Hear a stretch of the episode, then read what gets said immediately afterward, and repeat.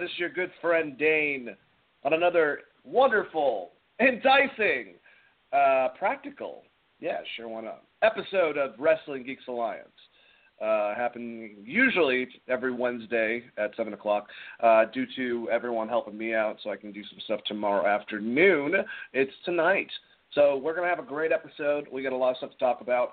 You know, we're going to talk TLC, uh, a little bit of Invasion, you know, Survivor Series, all good stuff. But before we get into any of that, I would like to introduce my cohort, my co-host, the wonderful Mr. Christopher Ray Patton. How are you doing, buddy? Good, man. I got no complaints. It's been a busy week, but uh excited to talk about some wrestling. So, uh how about you, man? How's your week been? Uh, you know, uh, you win some, you lose your head uh, several times, but you get it back and you put it back on your neck and fucking twist that shit on and just do your thing. That's all you can do. But yeah, it's it hasn't been too bad. I'm just uh, being over dramatic. you know me. But anyways, Chris, why don't we talk about some uh, some wrestling? Let's go into the uh, pay per view that happened. Sound good? Sounds sounds good. All right. WWE TLC was Sunday night. Uh, so we should go into this and just state, uh, start off the fact that this pay per view uh, was supposed to be completely different. Um, we'll get into the sicknesses, but um, basically, meningitis or maybe the mumps, we haven't really been confirmed one way or the other. Uh, it's been rumored for both.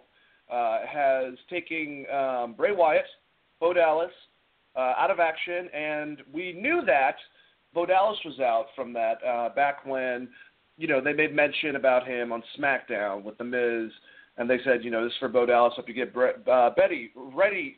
Hope you get better, buddy. God, man, I can't say anything anymore. Anyways, it's gonna be a long night.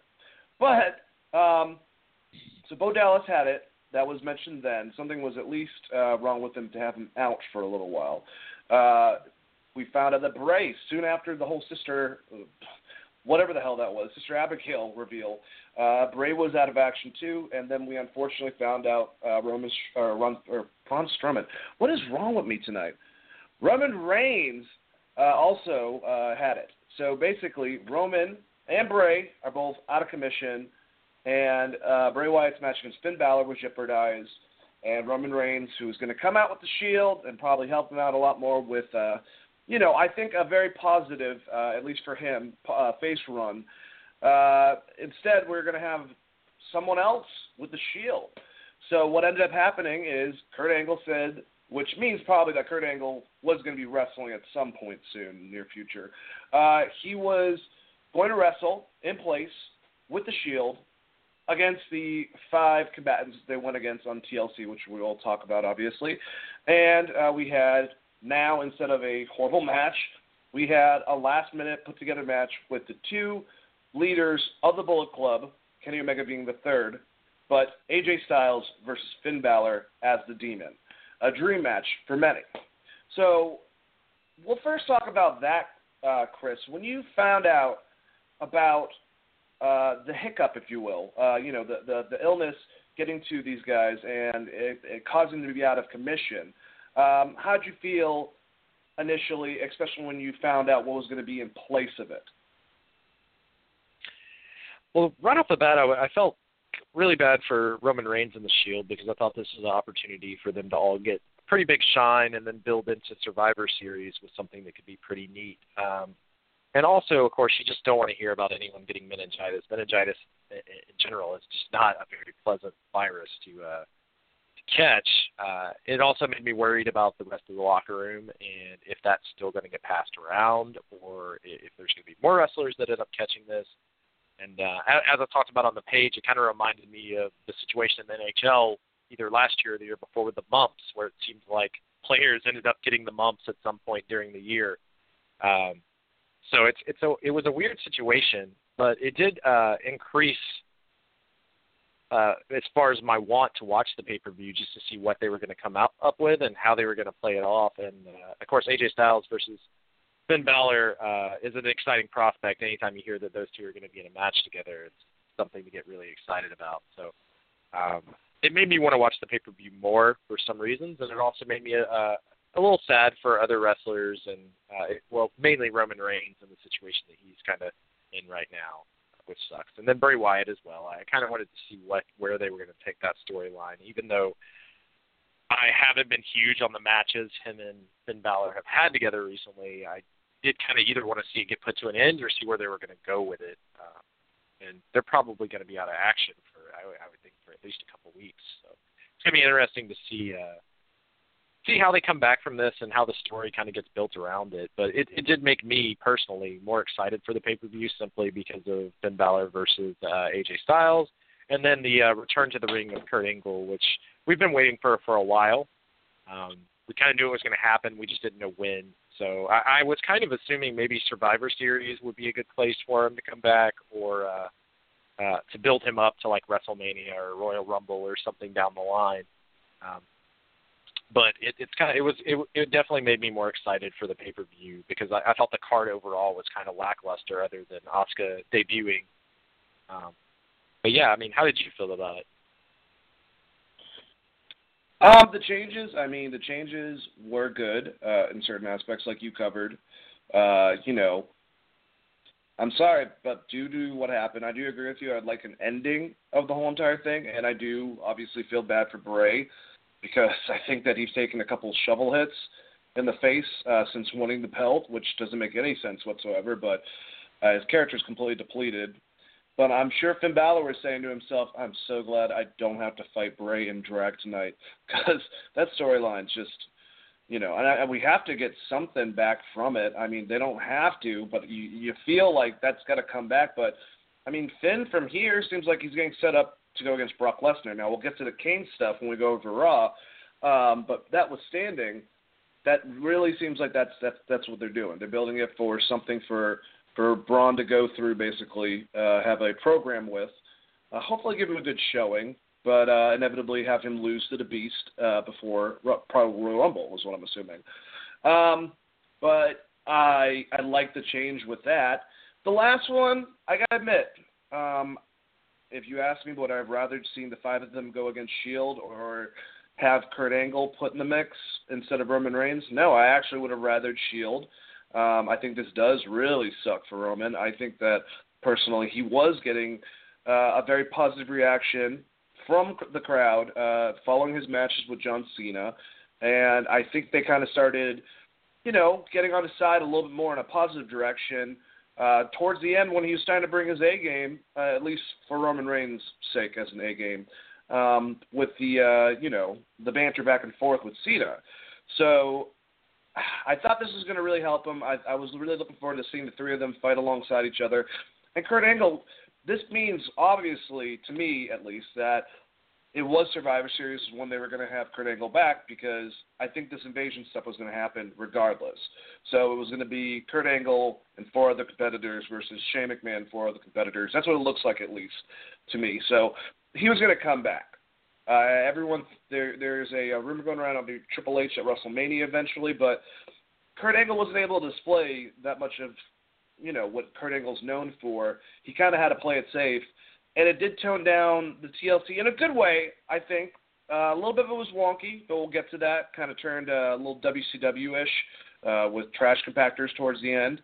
Uh, but it was it was a- it actually displayed a really good TLC without having to rely too much on high flying and putting guys at risk too much is what I mean. I know that people obviously jumped off of ladders and shit, but you know, just a, a, a very, very much more uh, tamed TLC, which was still entertaining.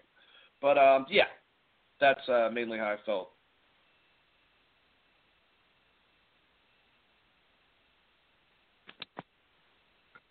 Chris, did you have a follow up do you wanted to say to that?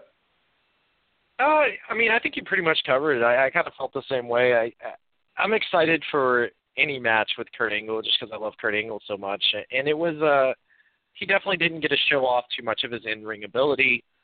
Um, but also, you know, that kind of just lends itself to that type of match. He did get to hit his little, yeah. uh, you know, his tri- triple German and a couple of Kurt Angle pipe spots. Um, and they did play that match very safe, but I think that they're going to have to do that for a little bit going forward until they can get their roster back in order um, with some of the injuries that they've had and some of the walkouts that they've had recently and, and a few other things of that nature. So it kind of made sense from that standpoint as far as make it as safe as possible, but make it you know good. And uh, overall, you know, I thought it was a decent match. We'll talk about it more, but I I, I pretty much agree with everything you said.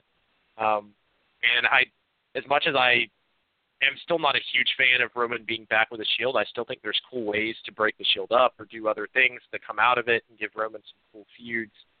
Um, and I do think that it, it kind of gave him a little bit but more of a rub than I thought it was going to. So uh, it, it was a little disappointing that he got sick. And, and once again, you just don't wish you know that kind of virus on anyone. It's it's a terrible thing.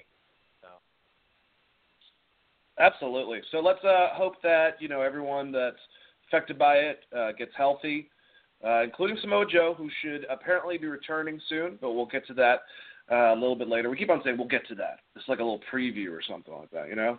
But anyways, uh, let's get to the first match on the TLC card. This one was actually not on the uh, the actual pay per view, but the uh, pre show kickoff match. Sasha Banks defeated Alicia Fox. Banks won by submission with the Banks statement. Um, I thought it wasn't a bad match. Um, I think both ladies are excellent in the ring, especially Sasha Banks. And I'm really liking how Alicia Fox is taking her gimmick now up. Instead of just being annoying, it's like she's literally batshit crazy. Like she's like you know going overboard, and I think it's actually working out for her. Um, but uh, yeah, I, I, I kind of feel bad for Sasha. I feel I, I think that she is someone that certain wrestlers are, are kind of getting agitated with WWE and creative with it. She's definitely someone that's included in there, and she's definitely someone that would be a huge loss if for some reason she were to be like, um, I need to take a break. Just even a break would be bad. But um, yeah, how did you feel about this match, Chris? I thought it was fine. It kind of came off as a TV match that was kind of just thrown on the pre-show, like maybe they had something there beforehand and they had to shuffle some things around. It was good for her to get like pretty much a clear, clear win uh, over Alicia Fox, but overall, you, I, I think you're you definitely hit the nail on the head. It's it's not. It's kind of a waste of Sasha and right now with that women's roster and kind of where it's at, they don't have much more for her to do until they can get Asuka back in the mix and um, hopefully Bayley comes back from injury soon and they can start looking at whatever they're going to do for the females in Survivor Series, which I know they're going to do a. Uh, they're talking about doing a champion versus champ, women's champion versus women's champion match, but I, I, I think it would be cool if they did like a Survivor Series female match. So I hope they go that route. Um, they are. Overall, I thought the match was fine, but it it didn't. You know, it wasn't anything crazy. It wasn't um, a five star match or anything, but it, it was serviceable. And it, once again, it's on the pre-show, so they don't give them much time to work. And, and Sasha looks good in it. Uh, the crowd seemed like they were pretty into her. Um, I do hope that she's not in a spot where she feels frustrated, because uh, she, to me, she's the best women's wrestler on Raw right now, maybe with the exception of Asuka. Um, and of course, we haven't really seen Asuka uh, full tilt yet in Raw, which will be great. Uh, Asuka versus Sasha again is going to be uh, fun, fun stuff. So. I agree, and um, from what I remember from Raw last night, there are two uh, elimination match, one men's and one women's. Uh, so it'll be five and five, a men's one and a women's one. So I think that is actually happening. That is uh, confirmed. But um, speaking about women's uh, matches, we'll go to the first match on the card. Um, Asuka made her debut. Uh, she defeated Emma. This was a hard-fought match, actually. Um, but eventually, Asuka came back. She got a little pitbull fire, uh, got right into, you know, Emma's face, and started, you know, going head-to-head with her, and finally kicked her in the head and got the Asuka lock on. Uh, ended up winning the match. I didn't necessarily have as much of a problem as some people are doing. Uh, it's not that they're saying the match is bad per se. It's just the fact of how they displayed Asuka in it, storyline wise. But based on the fact that I think these ladies have already matched up before uh, in NXT and had some pretty decent matches, uh, do you have a problem, Chris, with the fact that she won, but it wasn't an easy match, just like her match on Raw? I, I thought it was a, a decent match. I could see where people would be a little off put um, by the fact that Asuka didn't just dominate the match, and that just comes from just poor booking on Emma's. You know, they booked they booked Emma pretty poorly since she's came back from the whole Emmalina angle. Um, she hasn't really done a whole lot, so when you see Asuka, who's pretty much demolished everyone for an entire year on NXT, having a hard time beating Emma, it does. I could see how that would throw some fans off and kind of make some people angry. But I thought the match was fine.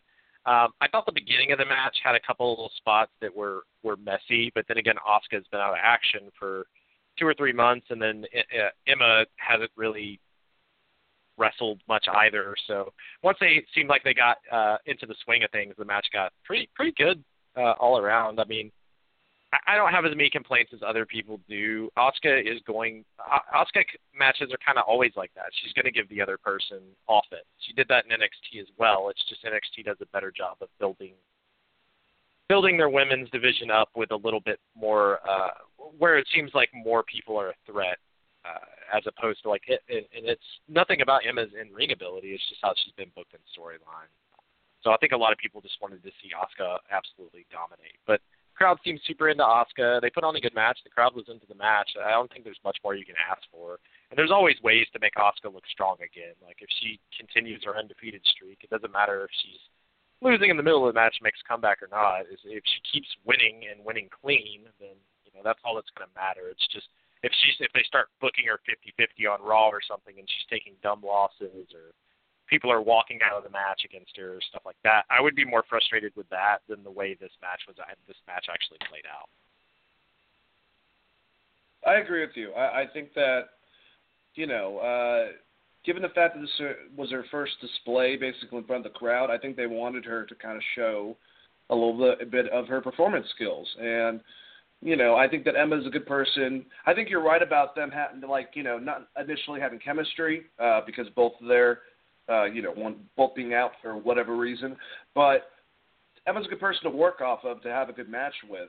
Uh, it looks like at least. I don't really know her that uh, in depth as I'm saying, but with with Asuka at least, it looked like she was able to bounce off her. She did a lot of her her normal traits. I get what people are saying, like she could have been a little more fierce towards the beginning. But I feel, I feel like at that point you're just nitpicking the shit out of it. And people that like analyze, like super analyze professional wrestling like that, they they kind of just bug the shit out of me because like a lot of times they end up complaining more so than anything. But it's like, so what's the point of you covering wrestling because you have a podcast? I don't know. I'm not trying to take shots at anyone out there, but it just dawns on me sometimes that at least I'm enjoying what I'm watching. You know what I'm saying, Chris? Before I move on. Yeah, and, and Like I said, I, I see it from the other perspective as well. But it's it's to me, it's it's one match. It's her first match back, and also I think they were going to do more in the beginning. And it, like I said, there it got a little messy at the beginning, and I think they just slowed things down. Um, it's kind of how I saw the match. Uh, there's a couple little spots uh, where Asuka and her just didn't connect on moves, and it was a little sloppy at the beginning of the match. So, I mean, for all we know, it could have been Asuka was going to dominate the first three minutes of the match, and they had to call an audible because they messed up a couple spots. So I, I wouldn't read too much into it. They're going to make Asuka look strong. They have big plans for Asuka. It's not, it's not going. It's not like she's going to lose to Emma, you know, next week or something. I, I wouldn't worry too much about it.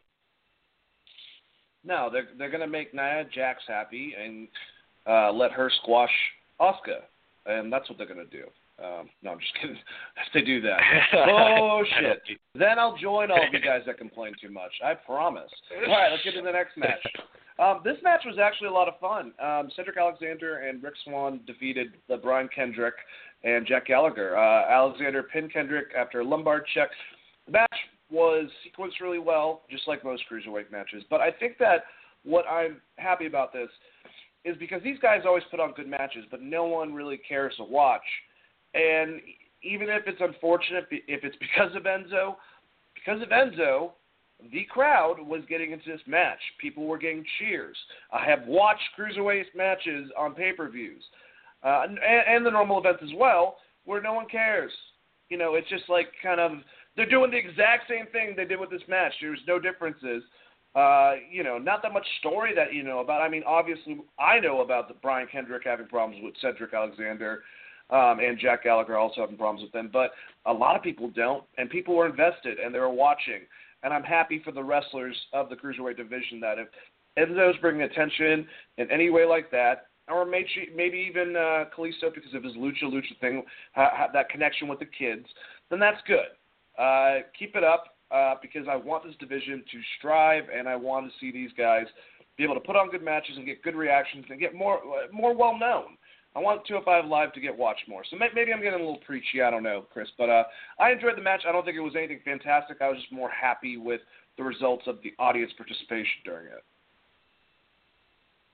Yeah, it seemed like they were they were strongly behind Cedric Alexander and Rich Swann the entire time. I mean, they were definitely behind the baby faces, and um, I thought the commentating by uh, Vic Joseph and Nigel McGuinness were was really really good um, for this match, and kind of helps sell it as far as watching it from a TV as- aspect. But uh, uh, it was a it was a really good cruiserweight tag match. There's not much more you can ask for. Uh, I love Brian Kendrick, so uh, I thought he kind of shined in this match. He had a couple of really cool spots where. Uh, I guess Cedric hit like a small package on him at one point, and then Kendrick just immediately came back and applied his Captain Hook. Um, and it looked like they were about to get like kind of a cheesy win, and then uh, you know that the finish with Swann with the uh, frog splash on Kendrick was. I thought that was a really cool little spot, and I, I thought it was a good match overall. I, I really enjoyed it. It was one of my favorite matches of the show, minus you know the obvious um, the obvious ones being you know uh, Finn and AJ, and then the uh, the, the main event. But uh, out of the rest of the matches on the card, I thought it was it was uh, definitely one of the best matches on the show. No, I agree, and I think all four of these guys, Rick Swann's got a lot of charisma, and he's a hell of an athlete. Um, Jack Gallagher is a hell of a lot of fun. I like this new heel perspective. He kind of even more reminds me of William Regal than he did before him because now he's kind of like you know that mischievous gentleman that has no problem punching the back of the head, sort of thing. Uh, but yeah, I think the main two are the are the Brian Kendrick and Cedric Alexander. Uh, Cedric Alexander, uh, little little little flavors of Shelton Benjamin, AJ Styles in there. Like he's a he's a he's a great athlete. He's got a great finishing move. I like his charisma. I think that they gave him the mic. Actually, he'd probably be pretty good on it because I've heard him quite a few times. Uh, and Brian Kendrick's badass. I mean, the protege of Shawn Michaels. Like you got to realize that like Shawn has been a part of the uh, Texas uh, Texas Training Academy, I think is what it's called, or he was at least. And uh, there's two people that you can cite that were definitely trained by Shawn Michaels. Brian Kendrick was directly a part of that academy, and then later, I guess Daniel Bryan worked with Shawn after he worked with other people. So Daniel Bryan does have some training from Shawn, but Brian Kendrick is Shawn Michaels' like protege basically, and he's a phenomenal wrestler, phenomenal at selling. Uh, it's always good to see him in the ring, and great heel. Uh, it was just, you know, I, I like I said, I like all the guys involved in 205 and the cruiserweight division, and that's the reason why I'm very passionate on seeing them, you know, get some uh, some recognition. So let's let's hope that continues. Uh, do you have any closing thoughts, Chris, before we move on? No, it'll be interesting to see if they split this off into two separate feuds on 205. That's kind of what I see happening um, and continuing down that path a little bit. And I, I kind of look forward to it. I, I think all of these guys work well in the ring together, and they can, you know, separate them out however they want to, and still have good matches. And I would like to see Cedric Alexander get a little bit more mic time. I thought he did pretty well when they gave him the storyline, which was kind of just a shitty storyline with the uh, Alicia Fox angle with Noam Dar. Um, but I thought he was pretty decent in that storyline, even in the early 205 days. So it'd be interesting to see what they do with them. I, I want them to get more of these guys on Raw, honestly, and uh, give them more of a shot, man. Give them a chance. Give them a chance to fall in their face. Don't just assume that they're going to. You know what I mean? Like, give them a shot. Let them have some time on TV, on the big screen, on Monday Night Raw. You know. And they are, and that's that's what's great is that this is getting you know two cruiser, cruiserweight matches during the main card of the pay per view, and then on Raw, you know, much more interaction, everything, and build up to go into 205 Live. So if they keep it like this, I think that they have a chance at really making the cruiserweight division. Like, can you imagine, based on how the cruiserweight division was a couple weeks ago, not even that long ago, Chris, if Kota Ibushi and Zack Sabre Jr. were to have signed a deal after the Cruiserweight Classic, like that would have been a travesty for their careers. Because like I, even though I love all these guys, they're being held back in, in many perspectives. So, God, I, I I thought about that the other day, and like they were a part of that cruiserweight classic, and if they actually did sign on, this would have basically hindered them because they wouldn't have been moving on in other you know places, which is what they should do. They would have just been pigeonholed and kind of put in the background for whoever's you know going for the title. Could you imagine? Oh man, that's even the better question. I'm gonna I'm gonna put towards you, Chris. Could you imagine either of those guys, Kota Ibushi or Zack Sabre Jr., taking a back seat to Enzo Amore for the title? I would love to say no, but it's one of those things that like WWE is going to put whoever they feel is the the biggest draw there. And I mean, clearly they feel like Enzo and, and Kalisto are the biggest draw on the cruiserweight card. Even though I might not necessarily agree with that, I, I feel like I feel like Neville is was the perfect yep. heel, and that if bringing Kalisto back against Neville would have been more entertaining. And you could have done other stuff with Enzo. You could have Enzo versus uh, TJP or Enzo versus um, Cedric Alexander or Rich Swann. I feel like there's other if feuds they could have gotten to where they wanted to with Enzo if they still wanted to go that route. But um, with Zack Sabre Jr. being there, I feel like it, it, it's. I think he saw the writing on the wall before he even looked at signing a contract with them or anything of that nature. He kind of, I think they kind of had a feel for 205 Live is going to be the redheaded stepchild uh, as far as brands go with uh, NXT and Raw and SmackDown. And um, yeah, it's it's unfortunate, but I I yeah I I just I can't see they they definitely would have taken a back seat in this situation because I feel like they they would have went this route with Enzo after they lost Austin Aries and possibly have lost Neville. So um, definitely definitely see where you're coming from and and definitely agree. I think that probably would have been the case. It would have been unfortunate though. Yeah. Boy, I was I was thinking about that at work I was I was listening to something. I was like, oh my god! Like, I think it was uh, Meltzer going over uh, one of Zack Sabre Jr.'s. Maybe it was at PWG. Anyways, and I was thinking to myself like, holy crap, he was in the Cruiserweight Classic. I was like, so was Kota Ibushi. I was like, if they stayed around and did you know, signed a contract, like they would be right here in the ring, like a bunch of numbskulls, a bunch of nerds running around these people. And you know, like I keep on saying, I'm not trying to talk low about Cedric Alexander and a lot of these guys, Mustafa Ali, great, great wrestling talent. But I, I feel like even if they're all as skilled, I feel like Kota and I feel like Zack are, are names and, and, and gimmicks, everything, just a whole package that are a hell of a lot more. They they they they, they should be doing more basically um, from what they are. I, I I guess if that makes sense, but I don't know. I'm babbling now. So let's uh let's let's continue our journey through the pay per view and go over a third match, a Raw Women's Championship match. Alexa Bliss defeated Mickie James. Bliss uh, basically was saying that she was injured, allowing her to yank James into the middle turnbuckle by her arm and hit a DDT to retain her championship after the match. James cut a tearful promo thanking the WWE Universe. It kind of seemed like a retirement one.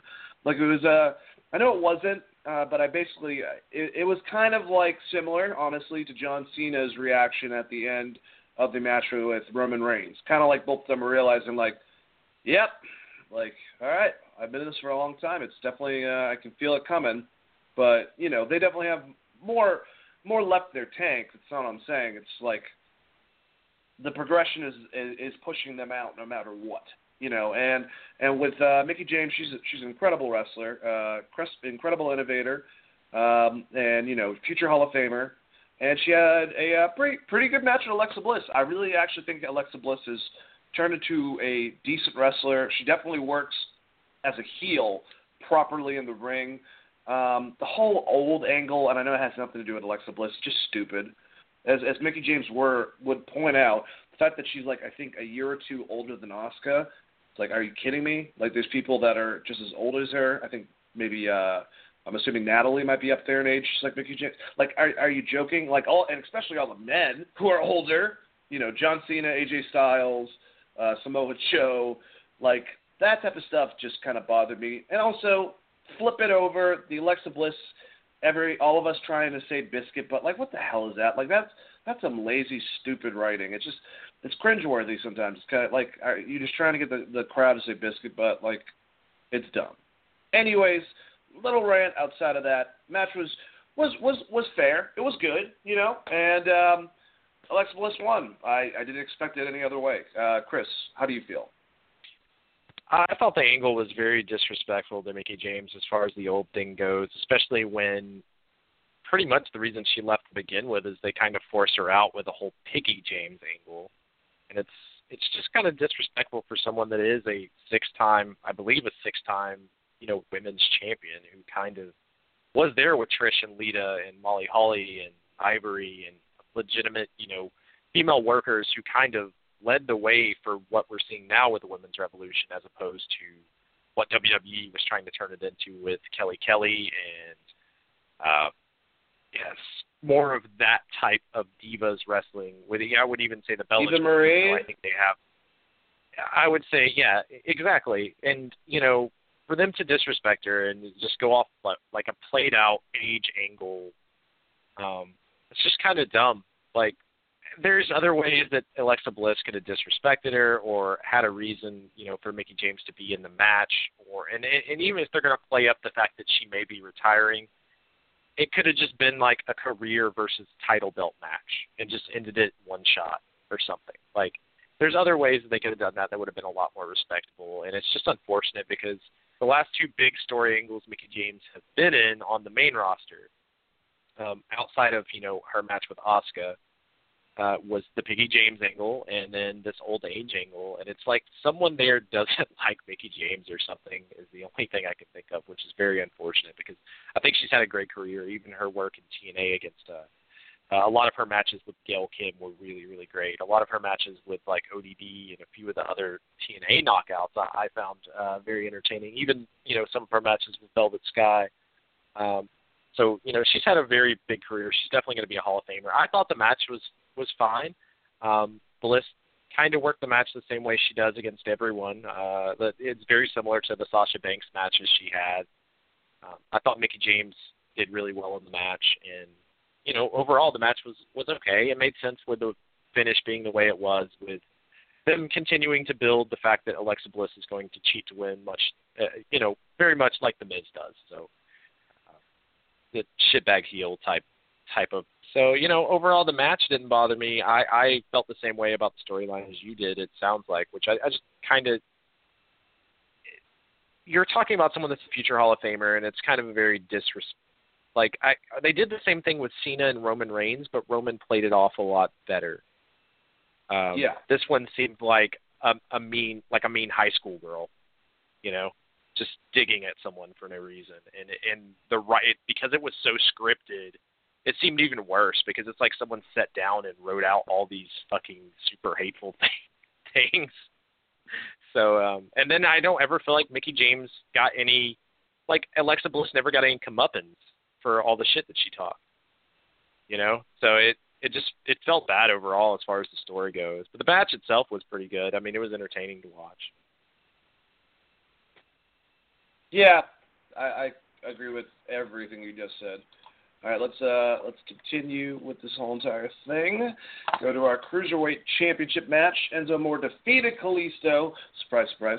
Amore uh, thumbed Kalisto in the eye when the referee was distracted, then connected with the Giordano. Yeah, I just said it to win his second cruiserweight champion. After the match, he thanked himself. Yep. Uh, you know. God damn it. All right. Um, like I'm, I'm remembering, like as I'm reading this note to myself for the show, I forgot that he actually thanked himself. I thank myself, and then walked out. uh, so mini mini DDP, how do you, how do you feel he's doing? Um, uh, and are you excited to see him on his second cruiserweight journey? Who's next for Enzo Amore, Chris? I'm assuming they're going to do one more match with Kalisto because they don't have anyone in the wings.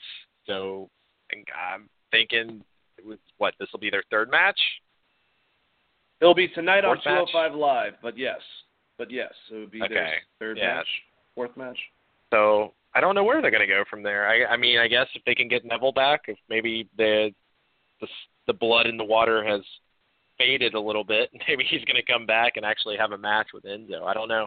That would be my main guess because they did, they haven't built anyone else up really. I mean, unless they're gonna break up the feud with uh, Kendrick and uh, Rich Swann and, and all those guys we talked about earlier. Unless they're gonna break those those people apart. Um, and then also, like, none of these people can have a title shot, right? When does I that clause know. end? I have, I have no so, idea. I thought the match was fine. I mean, it's an Enzo match. He sold the majority of the match, and uh, he had like a very Eddie Guerrero type win. He pulled the ring apron in, and the ref went to, went to go deal with it. And he poked him in the eye and, and got the win. And I mean, that makes sense for his character, the character he's playing right now. I feel like Enzo is doing pretty decent work with what they're asking him to do. I just don't know where they're going to go with the cruiserweight title from here, um, unless they just put it on Kalisto and then they go you know have this match again. I mean, they did that with Neville and Aries for a while, so hopefully hopefully they don't go that route uh, where it's just Kalisto losing over and over again to the champion. It just seems kind of lazy. Uh, uh, maybe a six pack challenge at the next pay per view for cruiserweight oh, title oh, shot or something. That's my guess, but You're that's the only way right. they can really get out of it because uh, they don't have anyone else built. Well, I, I feel like the people that that could be in line based on events would be Tozawa because he, he had a push. Yeah, he lost to Neville, but building himself back up, you know, he could be up there because he's at least over a lot with the fans. Um, I could see Mustafa Ali because him and Enzo have had a lot of negative reaction, and maybe they're finally going to just push him because uh, he's incredible in ring talent. Then Cedric Alexander, obviously, because he was the one who got screwed by Enzo to get the uh, chance to go against Neville for the title. So out of the three of them, I, I just don't see going back on, on maybe a part of the, the, the thing, but I don't think Neville's going to give the title to Kalisto tonight. I think that that um, is not going to happen. I, I don't I don't know why you'd extend that feud because it's kind of boring, honestly. Uh, but I, I I mean what they're doing is what they're doing, you know. But I will give it. I will admit, I think Enzo has gotten a lot better as an in-ring performer since he's been working with the cruiserweights. Um, I don't think that he works to the level of them, but I think that he works the way he works, and he's making it work. Uh, you know what I'm saying? So, hey, how you doing?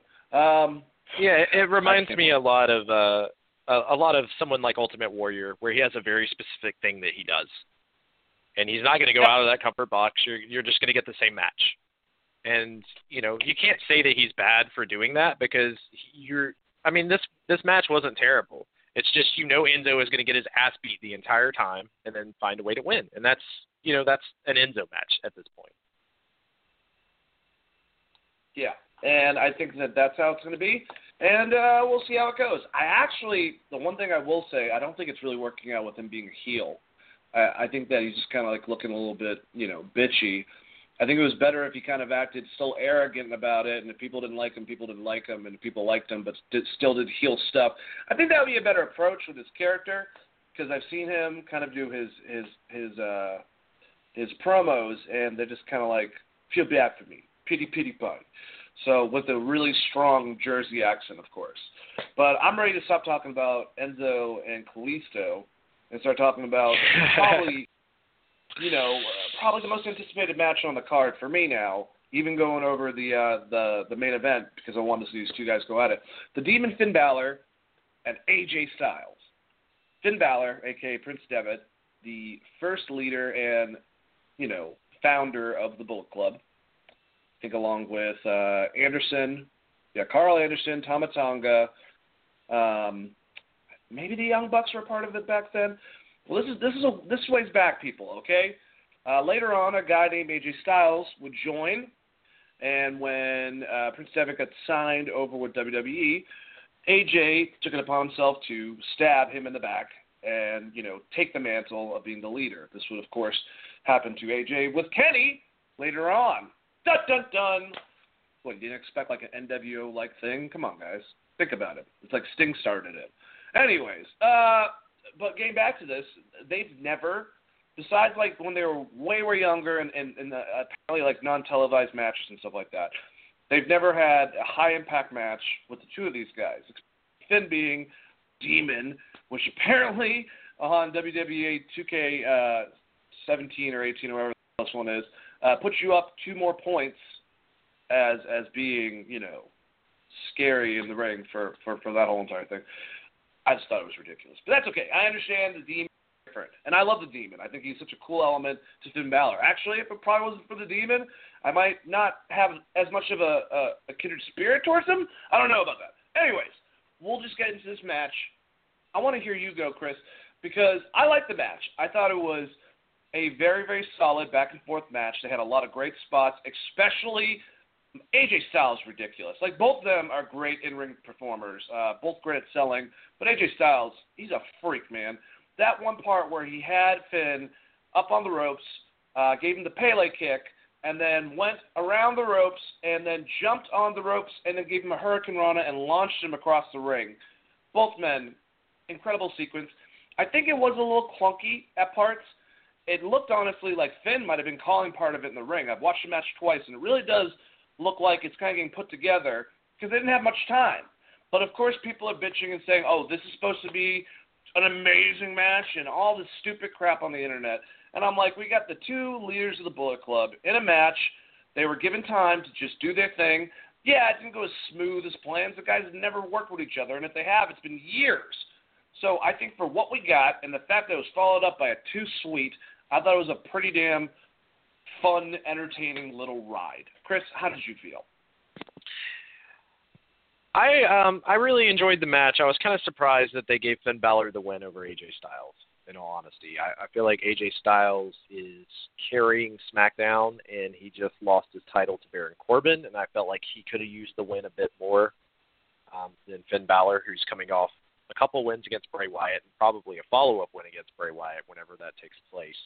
Uh, the match itself, I thought was pretty pretty damn good. I'm not going to go as far as uh, like Wade Keller. He gave it four and a half stars or four four and a quarter stars out of five or some shit. But um, I thought it was a good match, all things considering. It's last minute, and uh, people seem to forget that you know there's part part of the aspect of a wrestling match and what makes a wrestling match so good is the storytelling beforehand and how you build up to this match. This was just a match where they just threw two people together against each other. Um, so neither of them are heels, and it's you're basically they're not allowed to really talk up the you know New Japan's version of the Bullet Club, um, and really tell that story that kind of makes this a bigger deal um, so a lot of fans that are just strictly WWE fans, I feel like this may have been lost on them a little bit of how big of a deal this is. Uh, even though they tried to talk about it as the announcer, you know, the announcers tried to talk about it, but um, it really just didn't, you know, it didn't really feel feel like the big match it should have been to me. Um, the match itself was really there were some really cool uh, spots. I really liked when um,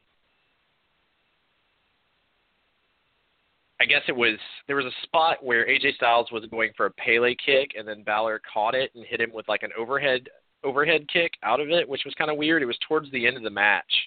Um, and there was just, you know, a lot of really good work in between those guys. I mean, they're both springboard hurricanrana you're talking about was pretty awesome.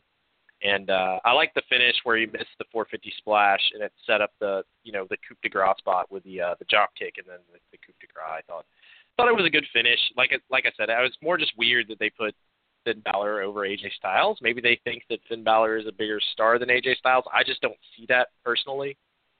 Um, so to me, it would have made more sense to have AJ Styles win this match, or have it be a no contest, or something uh, of that nature.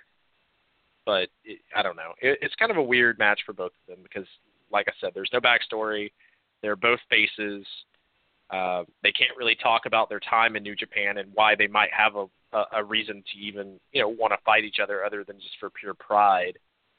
Uh, so to me, a lot of the match kind of the the mystique of the match just kind of fell short because it was put together. But I thought it was a good match. You know, like I there wasn't anything that just stood out of it being like awful. I know it's a lot better than what Finn Balor versus Bray Wyatt would have been in this spot. Yeah. And this was probably I mean, this is the best non. I mean, this was the best match on. This is the best match of the night, honestly. Because there, I have problems with the main event. I thought the main event was entertaining, but this was the best actual wrestling match of the night.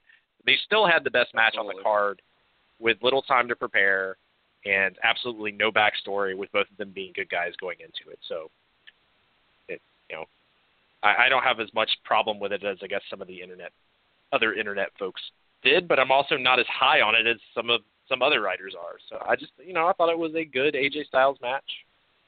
Finn Balor has not really impressed me thus far since he got called up to the main roster, and I don't know why that is.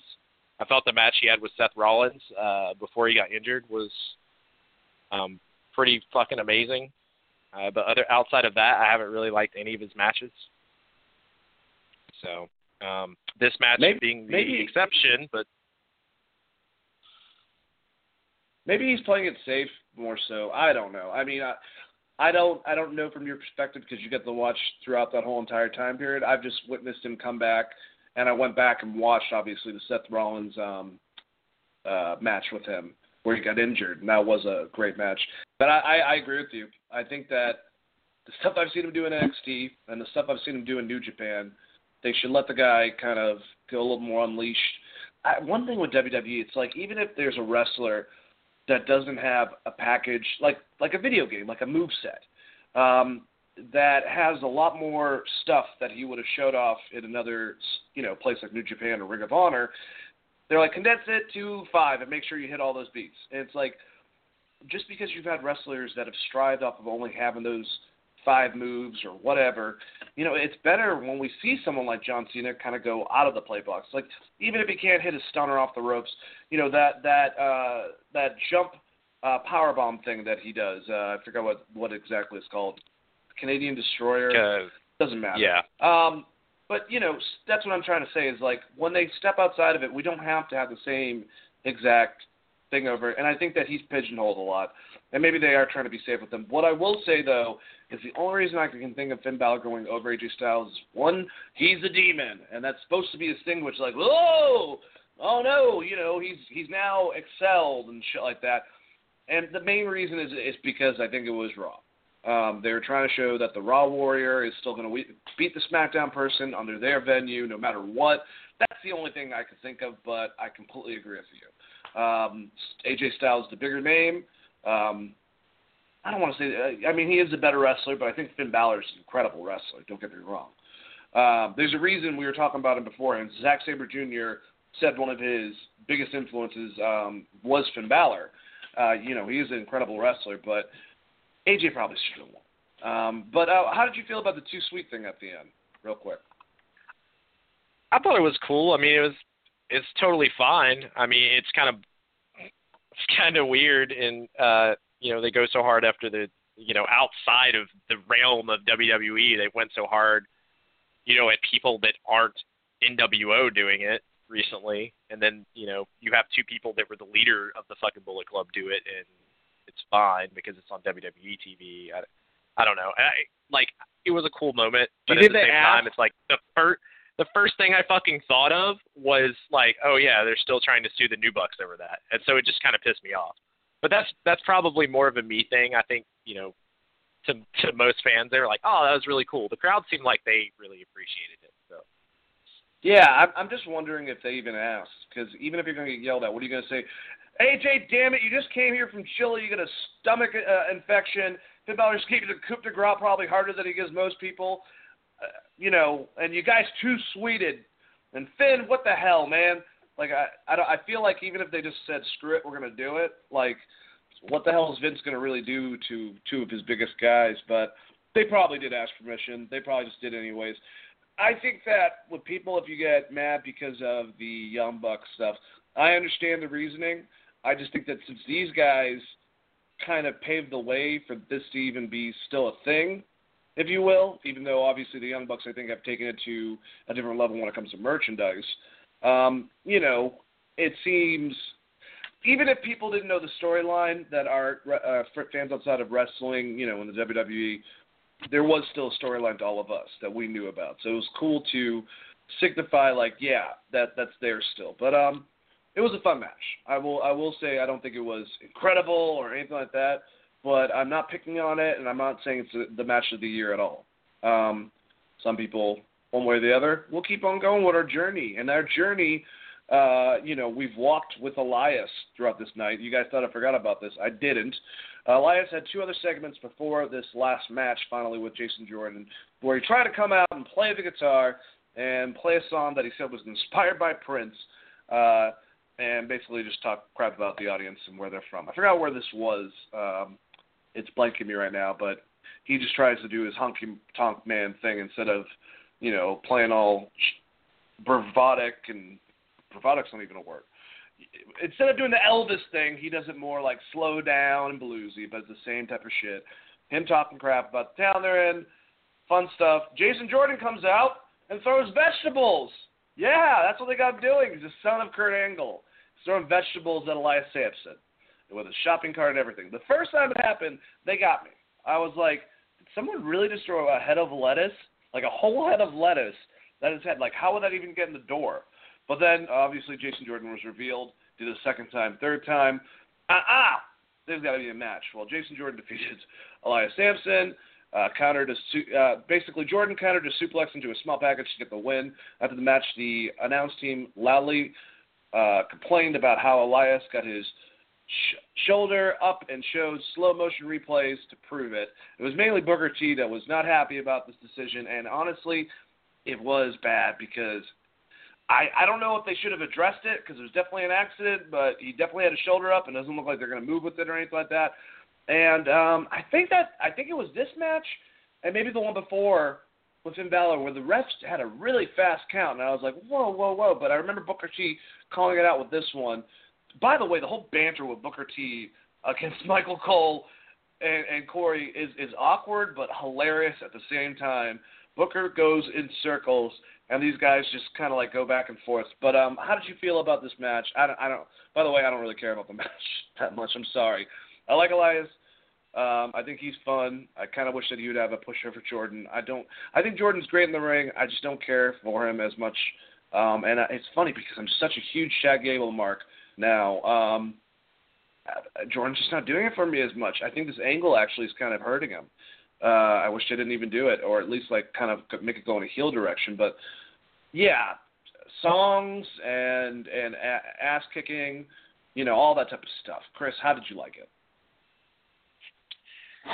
Oh man, uh, the match itself was good. The storyline building up to the match, like especially at the beginning of the pay per view where he threw like veggies at him, and Elias just kind of sit there and look, look like sat there and looked at him was kind of infuriating. Um, I thought I just thought it was it was just dumb. Uh, but the match itself I thought was fine. I'm also in the same boat with Jason Jordan, but I kind of knew I was going to be as soon as we found out it was Jason Jordan. Um, I hoped a lot more out of that storyline.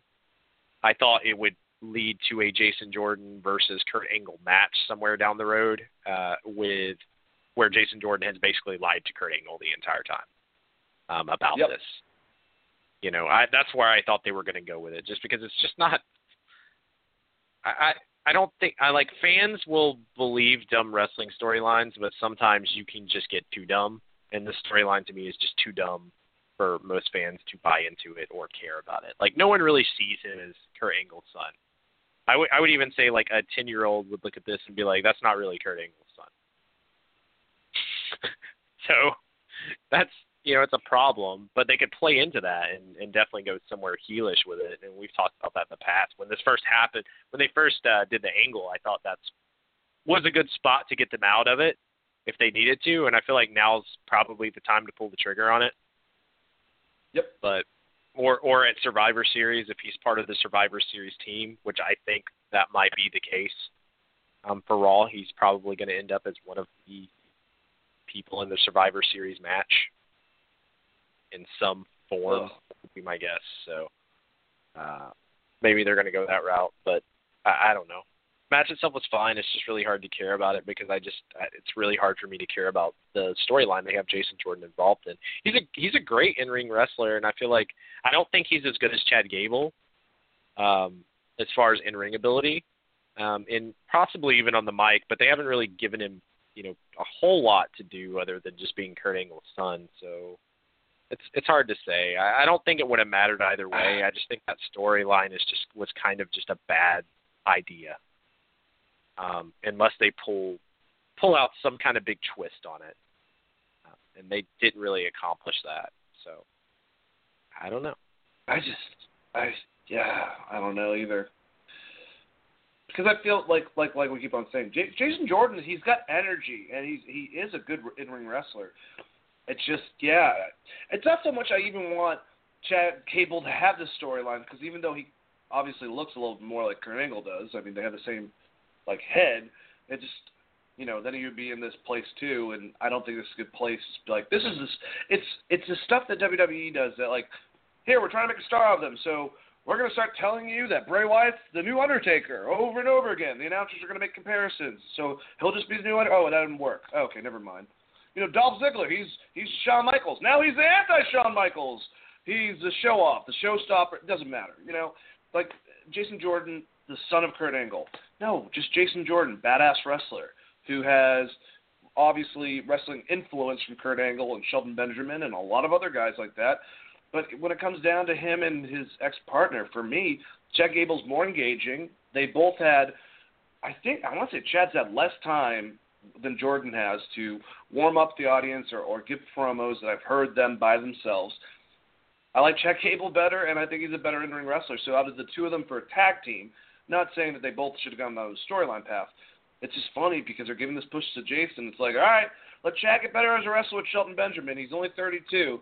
You know, once you finally decide to like pull the trigger with him, I think you're going to have the next Owen Hart, Bret Hart. You know, um, just a badass wrestler basically in general, great package wrestler. Uh, so who knows? I'm sure, sure Jordan will be fine, but we're going to continue down to our last match, the TLC handicap match. Kurt Angle, Seth Rollins, and Dean Ambrose somehow, some way defeated The Miz, Cesaro, Sheamus, Braun Strowman, and Kane. I'll give you guys a couple of the uh, the highlights basically, and then we'll go over it uh, together. Kurt Angle was made an honorary member of the Shield for the night, complete with tactical vest. He looked like the happiest child uh, on Christmas coming down in his Shield outfit. He looked so unshield, like he kind of had like that. I'm a dad, like you know, like I'm older and I'm a dad and I'm still cool. Gee willikers, like smile to him, but we all love Kurt Angle. And still people were saying, you suck. Saying it in there, you know, without the music and everything. Uh, I'll never, I, I think the you suck thing, we got to change it up, guys. Come on, as fans, we can put a don't in there. It's not really that hard if you just change the rhythm a lot. I, I've said it a million times. Anyways, Braun Strowman took out Angle uh, with a power slam pretty early in the match, uh, put him through a table, uh, made it the match five on two. Uh, Kane accidentally hit Strowman with a chair at some point. He got shoved down, so later Kane turned on Strowman, uh, Strowman and chokeslammed him through the stage and pulled down a hanging steel display on top of him, which actually looked pretty gnarly. Gave a great horror vibe with like, you know, this monster like not moving now because like a million chairs. And honestly, that probably hurts like hell.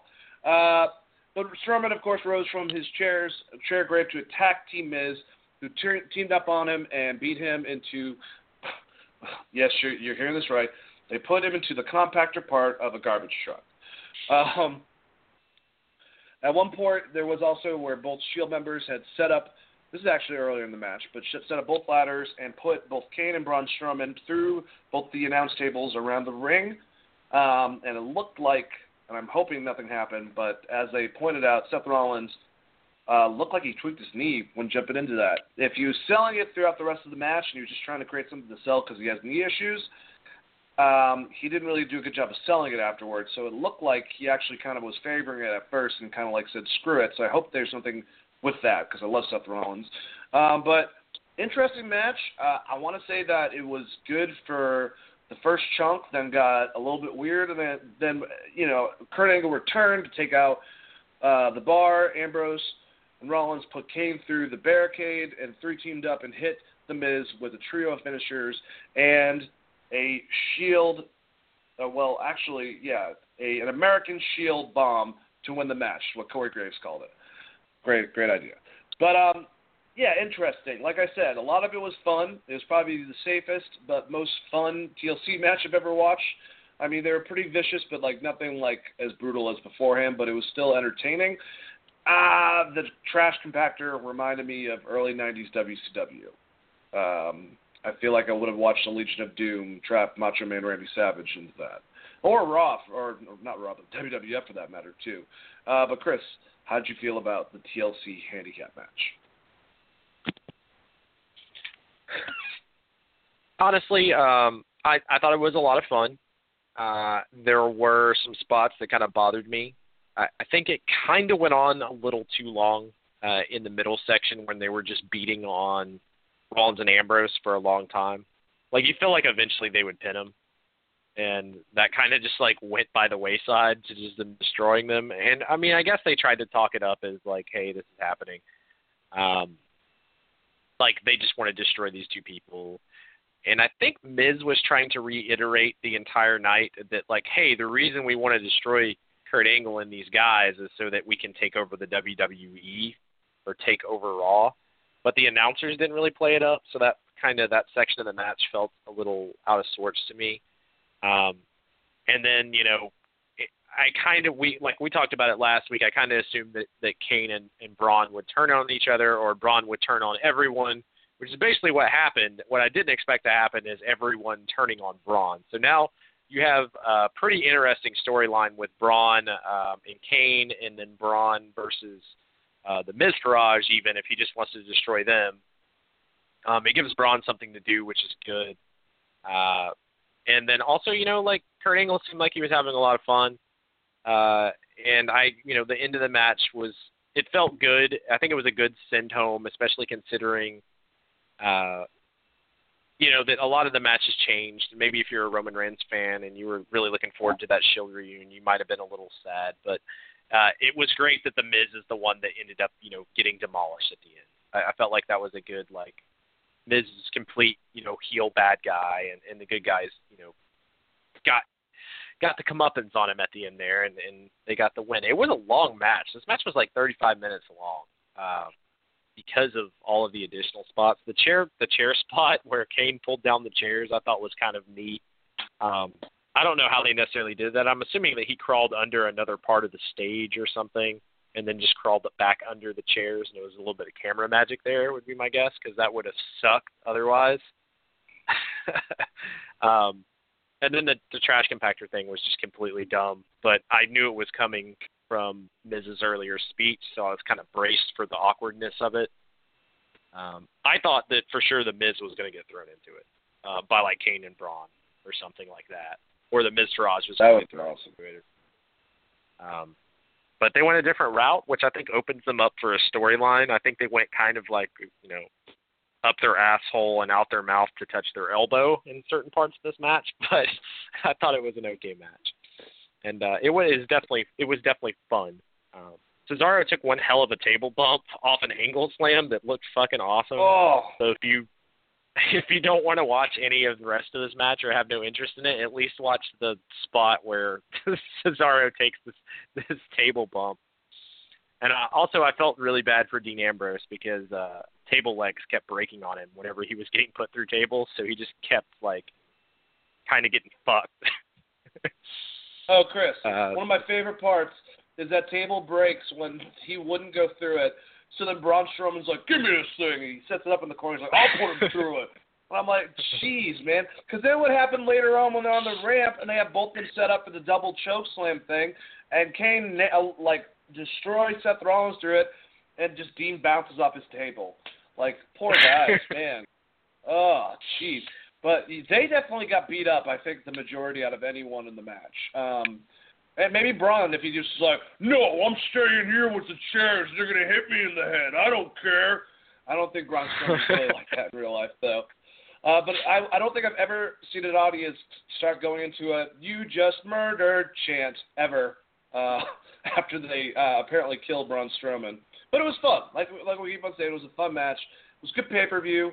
I don't think it was over. I, I think that WWE has been consistent lately with their Raws, their SmackDowns, and the pay per views for a good while, and I can't actually remember when the last time I thought negatively for a large period of time. I think besides like Bray Wyatt versus Finn Balor, you know, withstanding stuff like that, I think that their match, their their pay per views and their matches for their cards have been consistent. Um, so I will say this interview or interview, this pay per view was a lot of fun, and um, I'm looking forward to the next one. Uh, let's move on to Raw so we can talk about some more of this uh, wonderful information.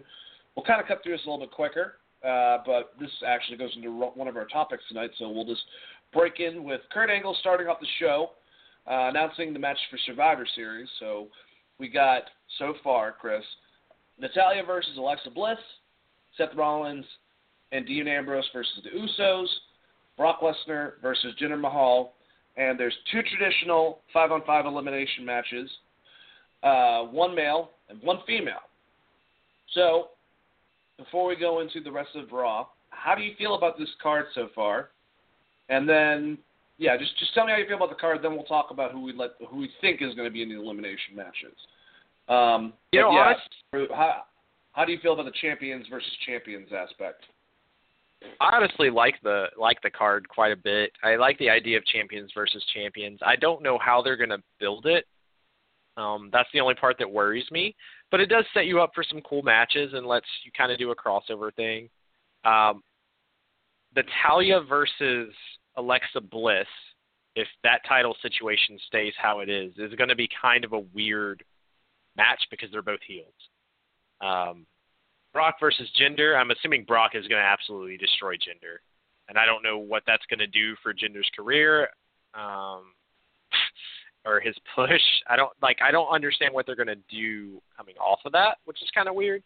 Uh, the match that I'm looking most forward to out of this entire Survivor Series thing is uh, the Usos versus uh, Seth and yeah. Seth and Dean. Like I think that's going to be one hell of a fucking match, and I'm really looking forward to that. So when I heard that was announced, I'm I'm I'm ecstatic. I think it's going to be really really cool. Uh, but yeah, that's that's kind of that was kind of my feels on it. Uh, what was the third? I missed one. The U.S. Baron Corbin versus The Miz. Oh yes, right? yes. So The Miz is just going to get destroyed probably, which is unfortunate. So I'm not looking forward to that.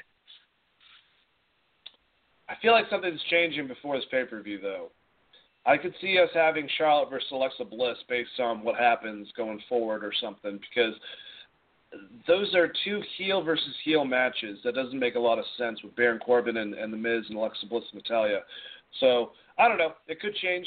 I also think that maybe I'm just hoping for this. They really could have been now based on what they're doing, Chris there really could have been hope for a Shield versus New Day, and maybe that was in the works, but because of what happened with Roman, the fact that he's out and could be out for a while, prevented that. And they've got a great match instead. I think the Usos versus Rollins and Ambrose is going to be a lot of fun.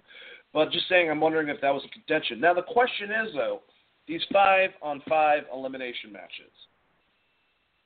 We know that Alicia Fox is the cap. I don't know how is the captain for Raw uh, out of the women's, but and I'm pretty sure Kurt Angle and Shane are one of the spots for the men's. Um, what? How, how do you feel about this? Uh, do you have any like ideas of what the uh, who they could be, the teams? Oh man, I'm assuming it's so weird because I don't know if who's going to be back. Is Roman going to be back by then? Because if Roman's going to be back by then, you assume it's going to be Roman, AJ, um, I would think probably Kevin Owens, Sami Zayn. Uh, maybe maybe Shane McMahon if he wants know. to wrestle another match. It's just such a weird because the storylines are kind of in a weird spot. So that match is usually your top guys. I don't know. That one's a tough one, man. Uh, I'd like. What do you think? You got anyone in mind? I mean, AJ Styles is definitely going to be on the Survivor Series team. Finn Balor is going to be on the other team and I think they're going to build that, build off their match that they just had a little bit. So I assume that those two are, are definitely locks. I would hope. I don't know if Samoa Joe is going to be back by then. Samoa Joe would be a good pick. I, I do feel like Roman Reigns is going to be there if he if he's able to be there. I think they'll have him there.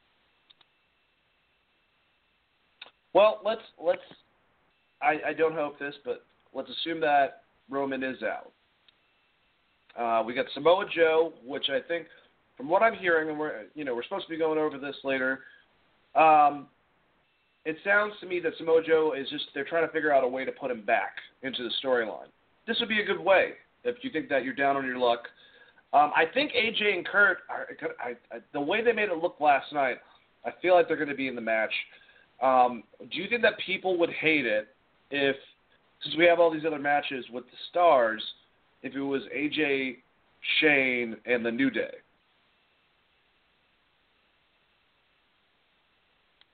That would make sense. The New Day would. I mean, they give the New Day something to do. And then we would have Finn, Samoa Joe, Kurt Angle. I think your idea with Jason Jordan's not a bad idea. I'm just trying to think if there's someone maybe that that would make more sense to implement in there. Um, I mean, we, you could do the bar, uh, obviously, but I don't know why he would be helping Kurt. But then again, what we have to realize that this is brand versus brand. So just like how we saw, you know, them acting very heelish with this invasion angle and going after their friends, it's it's, it's supremacy of who's the better one, mob mentality, blah blah blah. That's what the the announce team was trying to convey with us. So I get it. So you could have Finn, Samoa Joe, Kurt Angle. I mean, Braun Strowman seems like someone that you got to put on one of the teams. So then we got four. If that if that could be the thing, and maybe Jason Jordan. Um, I think that makes a lot of sense that he would give the spot to his son.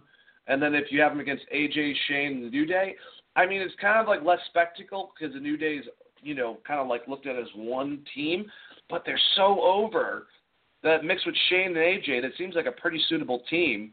Um, especially given the fact that you know you got the Usos out, you got Ambrose and Rollins out, you got all this type of stuff happening.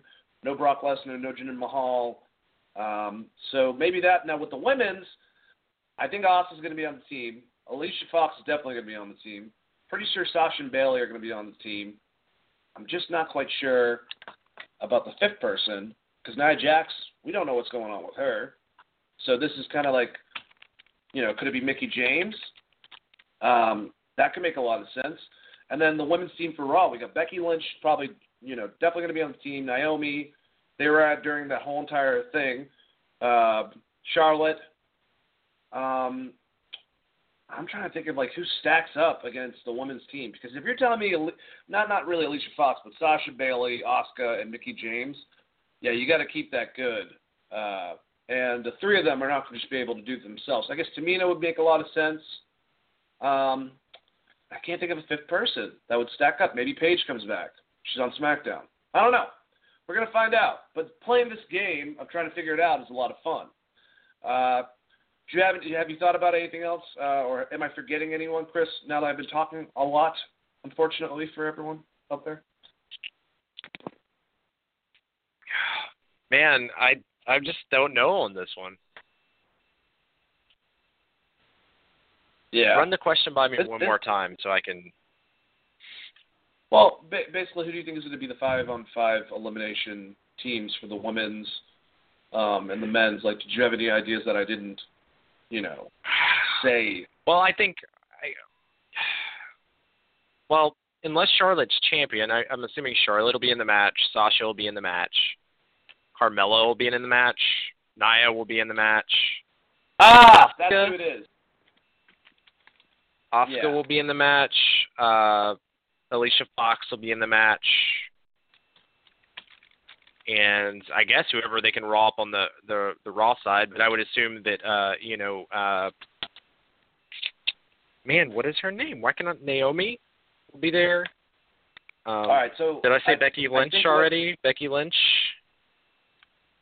basically the whole women's roster wow. versus the whole women's roster. That one's a lot easier to do just because they they don't have as many people. The the Raw one's a little harder because they have so many top guys. But if if you go the route of putting the New Day there, um, then you're like New Day versus our top wrestlers, and then you would assume that the SmackDown team is just going to be demolished. So I'm I'm going to make my assumptions right now that the women's team will be Alicia Fox, Sasha, Bayley, Asuka, and Mickie James versus Charlotte, Carmella, Becky, Tamina, and Naomi. Charlotte's the only one I could see possibly replacing herself with Natalya as a champion, if somehow that happens from now until then, to go against Alexa Bliss. Um, so that would make Natalya, Carmella, Becky, Tamina, Naomi. But you understand what I'm saying? Uh, for the men's, I think actually it does make sense, especially based on who was present the most in that video. That we have AJ Shane and the New Day go against Samoa Joe, Kurt Angle. Uh, God, you're right though. There's too many big guys. Maybe it's this. Okay, Samoa Joe, Kurt Angle, Finn Balor, Matt Hardy, Jason Jordan. Braun Strowman goes against Kane as an extra match on the card or something like that. Um, yeah, that's my guess. Is we'll find out in not too long, and uh, let's move on with the show. Uh, the Miz, after Kurt Angle making his announcement, came to the ring to threaten Angle. So Ambrose and Rollins arrived to back him up, which gave Angle no time to get out of the rings Uh, those guys could have beaten the crap out of him, and those guys would have still been coming down the stairs of the arena. So, you know, you got to wait for the music to finish, I guess, to beat up your uh, opponent. I'm just kidding. Angle announced that AJ Styles had stuck around for one more night and made the opening match AJ Styles, Dean Ambrose, and Seth Rollins against The Miz, Sheamus, and Cesaro. What a fucking match yeah, on paper. It was actually a pretty entertaining match. I wish I could have seen a little more rea- uh, interactions with AJ Styles and Seth Rollins specifically doing stuff together. But they had this cool part where all of them jumped out of the ring at the exact same time, and I forgot what the proper thing term is, but I know for a fact it's not a suicide dive like uh, like uh, Corey said, but you know, tomato tamale. Uh, it was still like normal spots, fun match. Eh, you know, same thing. And then Kane appeared and came out uh, and chokeslammed Rollins after they've won. Uh, this would lead to Kane uh, in a match with Finn Balor. And uh, Kane stuck around after his attack, bragging about ending Braun Strowman and demanding competition. Finn Balor accepted the challenge. Kane pinned Balor clean after three choke slams.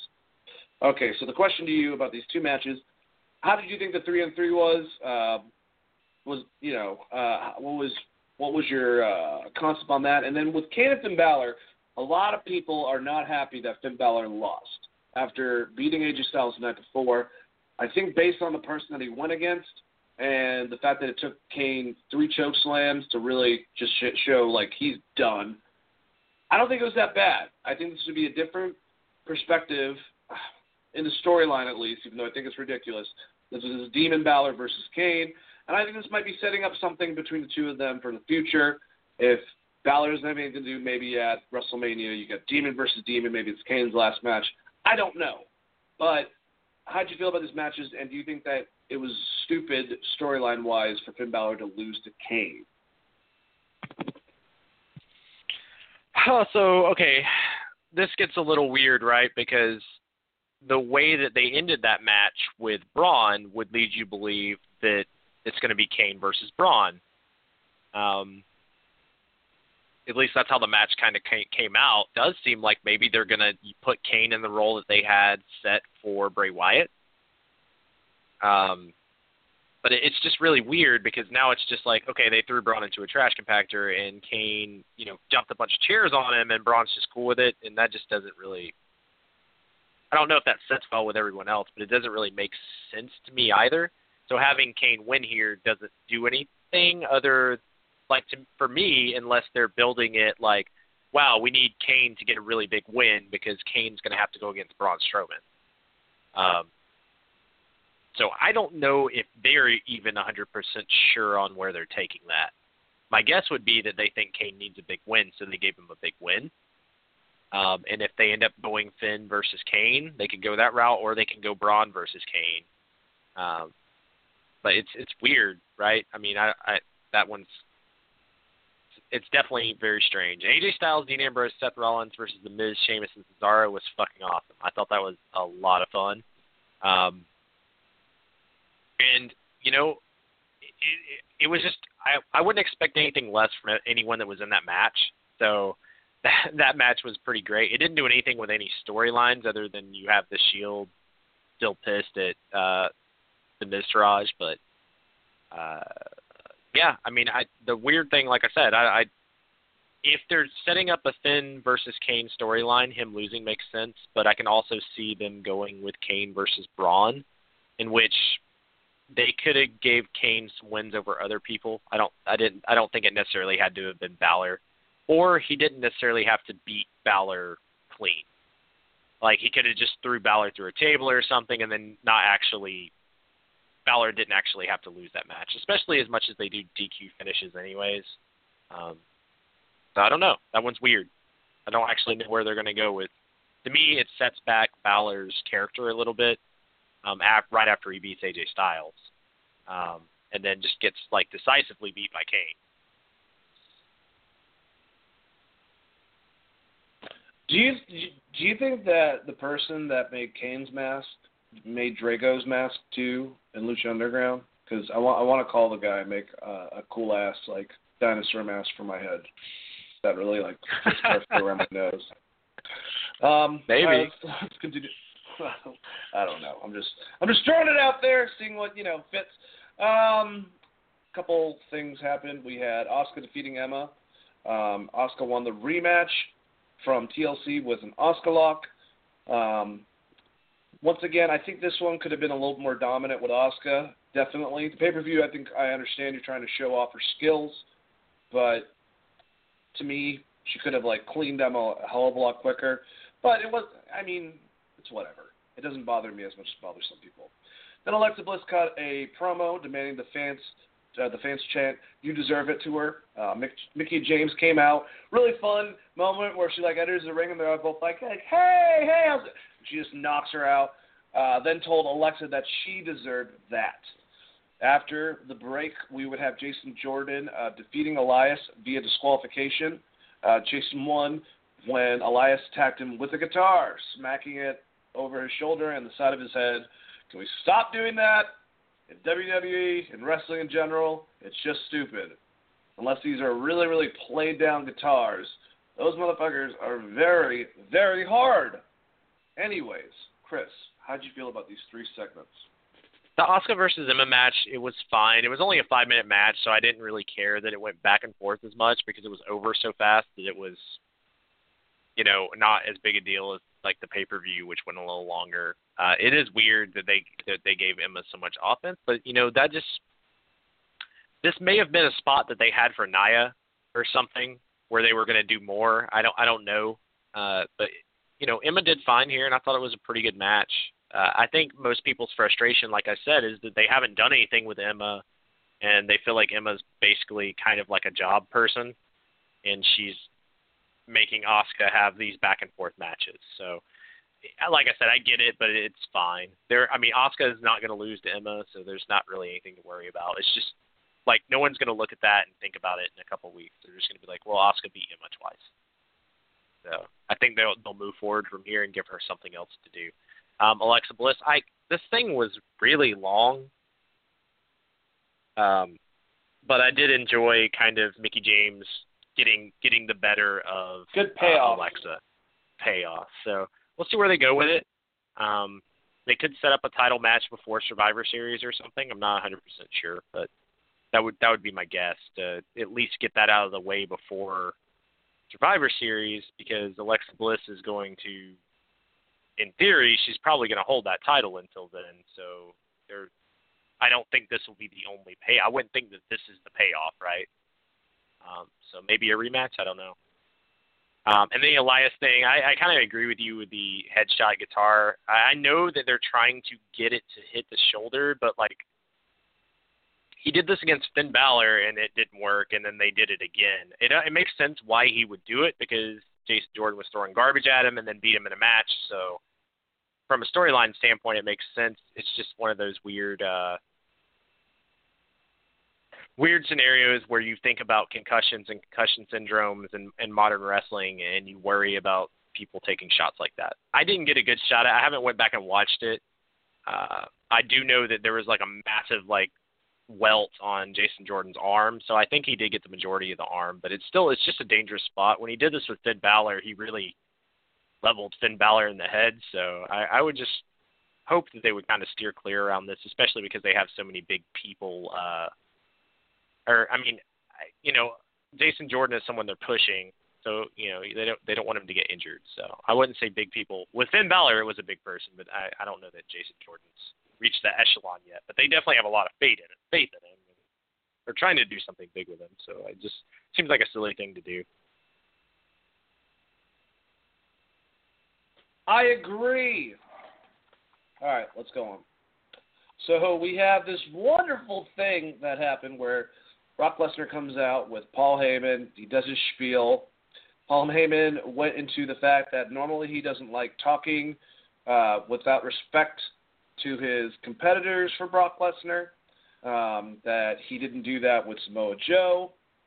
That he didn't do that with Braun Strowman. He didn't do that with Bill Goldberg basically showing that he respects them and that Brock respects him, basically. Uh, but that is completely different with Jinder Mahal. He called out all the problems that the fans have, that we have, storyline wise, that he relies too much on the Singh brothers and that they stole his gimmick with doing the uh, call out, and that he is a modern day um, rip-off Maharaja. Uh, basically, just laid it into him, which only Paulie can do, and uh, made it look like there's no way in hell Jinder Mahal is going to beat Brock Lesnar at this pay-per-view. So, how did you feel about the promo, and do you think that that is? I mean, how do you feel, Chris? Do you think that it would be absolutely crazy if Jinder Mahal somehow beat Brock Lesnar at Survivor Series? I think fan, I think fans will flip the shit if Jinder Mahal beats Brock. Lesnar. He's not on Brock Lesnar's level. Like Brock Lesnar is someone that's going to get inducted into the Hall of Fame at some point in his career, and Jinder Mahal is not even fucking close to being on that level. Um, and unless this match is no DQ, it's like I don't see any way that you could sell like Brock Lesnar not just demolishing the Bollywood boys the first time they try to get involved. So I'm assuming that Brock Lesnar is just going to demolish Jinder Mahal and demolish the Bollywood boys, or they're going to de- it's going to be a DQ and then he's going to demolish them. I, I don't see that match going any other way, um, because if you you can't make Brock you can't make Brock look weak because he's going to be whoever you're building up for Mania. If it's Roman or if it's Braun or if it's you know, whatever other big monster top guy that you're going to put the face of the company on, it's you can't have Brock lose to Jinder, like ever. so um, I liked Paul's promo. I thought it, you know, it's Paul Heyman being Paul Heyman, so I'm pretty much always going to like it. Yeah, Paul Heyman is such a badass. All right, uh, we got two more matches, and then the invasion happened. So before we get to the invasion, let's go over the other two matches. We got a triple threat match. Alicia Fox defeated Bayley and Sasha uh, to become the captain for the women's Survivor Series match at Survivor Series. Fox pinned Bayley to win the match. Um, and uh, yeah, it wasn't really anything too special. It was a match with all three of them, and all of them are good athletes. Um, nothing very memorable that I can remember.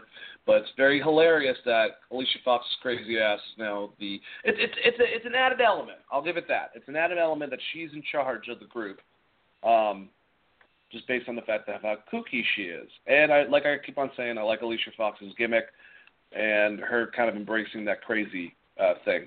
The last match that we had was Gran Metalik, Mustafa Ali, Rich Swann, and Kalisto defeated Enzo Amore, Drew Gulak, Noam Dar, uh, Ariya Daivari and Tony Nese. Kalisto Pin Amore with the Salida del Sol and will challenge for the Cruiserweight Championship on 205 Live. How did you like those last two matches, Chris? You know, I liked uh I liked the um the Sasha Banks Bayley Alicia Fox match. I thought it was pretty pretty good. Um Fox is doing a good job at selling this character. They need to give her some more stuff to do in the back to kind of build it up a little bit.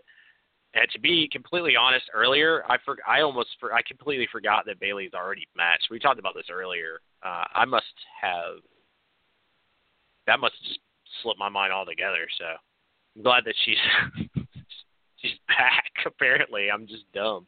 Uh, I remember watching this match, so it was uh it's pretty good. I one thing that like Alicia Fox does that like absolutely just looks amazing is when she hits the uh, Northern Lights suplex. It just always looks so good, which is kind of surprising. Um, but she's kind of stepped their game up, and I, I've been enjoying it. Uh, as far as the lucha match, I thought it was it was fun. Uh, it was kind of it seemed like kind of a send the fans home happy kind of thing. Um, it was a little, little weird. I don't know. Uh, the the fan like the the actual talking at the beginning with Enzo got a little weird. The fans started at like a Packers chant at one point, if I remember right. Um, but the match itself was pretty good. And uh, as far as the run-in stuff, it was. I never understand why SmackDown would be attacking Raw because they don't build up any tension between them. Uh, so it's just the same thing they do every year. Uh, so I wasn't super hyped on that. I don't know how you felt about it, but I, I wasn't super stoked on it. Well, to go into detail about the invasion angle, uh, Raw ended with Shane McMahon and SmackDown roster invading Raw when Kurt Angle was about to tell everyone who was going to be, you know, the competitors in the Survivor Series match. Shane and the SmackDown roster came to the crowd after the entire roster had beaten up, you know, everyone you could think of that was back there. Well, everyone besides, you know, a good majority of the bigger guys uh, including Brock Lesnar and Roman Reigns and Samoa Joe. Uh, I don't even know if Finn Balor was included in all that carnage, but a majority of them, the ones that were were around, like Titus O'Neil, bam, they came up and smacked them. Some of it didn't really make sense storyline wise because you had the women, uh, all four of them lose to the other women, no problem. Uh, kind of strange since you know four on four should be even, but I get what they were trying to go for Of course, Shane McMahon was full into the whole entire invasion thing, since we all remember Shane's invasion with WCW and ECW against Raw back into the 2000s. It's a nice little throwback to that. Um, I thought the segments were cool. I just did not think that I know that we're supposed to believe, like I said earlier, that we're we got a mob mentality type of concept, and it's it's it's supremacy of who's best between the two brands. But why the hell would some of them attack each other when they're friends? AJ Styles was just helping out the Shield not too long before that. Here, he's helping beat the crap out of him and shove Kurt Angle's face in it like a sad puppy. By the way, we all know since last night that Kurt Angle is a badass. We remembered about that. He was pushed around like a little nothing the whole entire time. And man, Chris Jericho's right. He looks like a giant thumb. But anyways, ah, it was uh, it was interesting. Like I said, I, I can appreciate the cinematics and the concept and trying to make it uh, very strong, but at the same time, I thought some of it was very unnecessary, just based on the fact that Becky Lynch is not going to attack Sasha and Bayley just for SmackDown's sake. Um, so I don't know. Um, very heelish from Mr. Shane McMahon. I wonder if that's going to be the case, or once we get on SmackDown tonight uh, actually, that's that happened 30 minutes ago, so some of you guys probably already know about it. Um, if it's going to be the same type of thing, or is now Raw is going to be invading SmackDown, which is probably what can happen. Uh, either way, whatever. If they want to make, like I said, if they want to make Survivor Series now, Raw versus SmackDown, if we're to have these brands split, and that's what they are, no title on the line or anything like that. It's who's the best brand wise. Hey, it's fun. You guys are imitating the whole entire Monday Night Wars. Keep on doing your little thing, and uh, you know, hopefully every year it's it's entertaining. But just uh, let Shane McMahon know that since we like seeing you know a lot of the uh, performers on the show perform, that he doesn't have to do it every single time, especially after jumping off a fucking hell in the cell a couple weeks ago. But I digress. Um, Anyways, uh, I'm about to move on. Did you have any uh, final statements about that, Chris? No, I mean I think you pretty much hit it. I you I feel I just if they built up more brand tension throughout the year, it would mean more. But it just seems like they just completely they start into this almost I, I, almost like an off season or something where they're just like, yeah, well, Survivor Series, so everybody's got to fight each other, and there's no reason. I mean, they don't really build the storyline around it. So it's just like you said, it's just like two people, like two groups of people just beating the shit out of each other for no reason, which is kind of dumb. Um, but other than that, yeah, I don't have much to say about it. I will say that I just saw on WWE's Facebook, for those who might be listening and not watching, uh, uh, Sami Zayn came out and cut a promo saying that uh, Shane McMahon needed uh, Kevin Owens and Sami Zayn to be part of the SummerSlam or Survivor Series team, I should say, not SummerSlam. So it'll be interesting to see where they go with that the rest of the night. So I'll be checking that out after the after the show. Nice, nice. I agree with you. I will also be checking that out right after the show. It's weird. We're like competing uh, with SmackDown right now uh, for viewers. So we are now doing the the Tuesday Night Wars. Um, that was really bad. I'm sorry, guys. All right, uh, let, we have two more topics and a little bit of conversation if we have enough time for it. Uh, one thing that we should be we should talk about with the people, uh, kind of explain what's going on because there's a lot of stuff that's said on, on, on Facebook, obviously, and not people are well informed about who exactly is out due to what. I've had to re-explain several times. So I thought me and you could have like a little bit of conversation on the details. I'll give a, very easy outline, and then Chris can talk a little bit about it, and then I will, you know, counter that whole entire thing. So we know that Nia Jax is out because apparently she is exhausted. Um, from what from what Dave Meltzer was saying, and you know that's a big deal. Um, she's apparently exhausted. That a lot of those rumors that she might be associated with the same reason why Neville's having problems is not true. That she just asked for some time off because she was just completely blown out from being on the road nonstop. So, eh, that could be the case. Or she could be having problems and they're playing politics. I don't know. Neville. Neville is apparently trying to get out of his contract as we speak. He is not happy with WWE. He wants to get out, and apparently they're kind of treating him like Daniel Bryan in a way where he will have to at least be on their contract as long as he's a part of that uh, before he can progress and do other wrestling. So it might force him to come back to compete.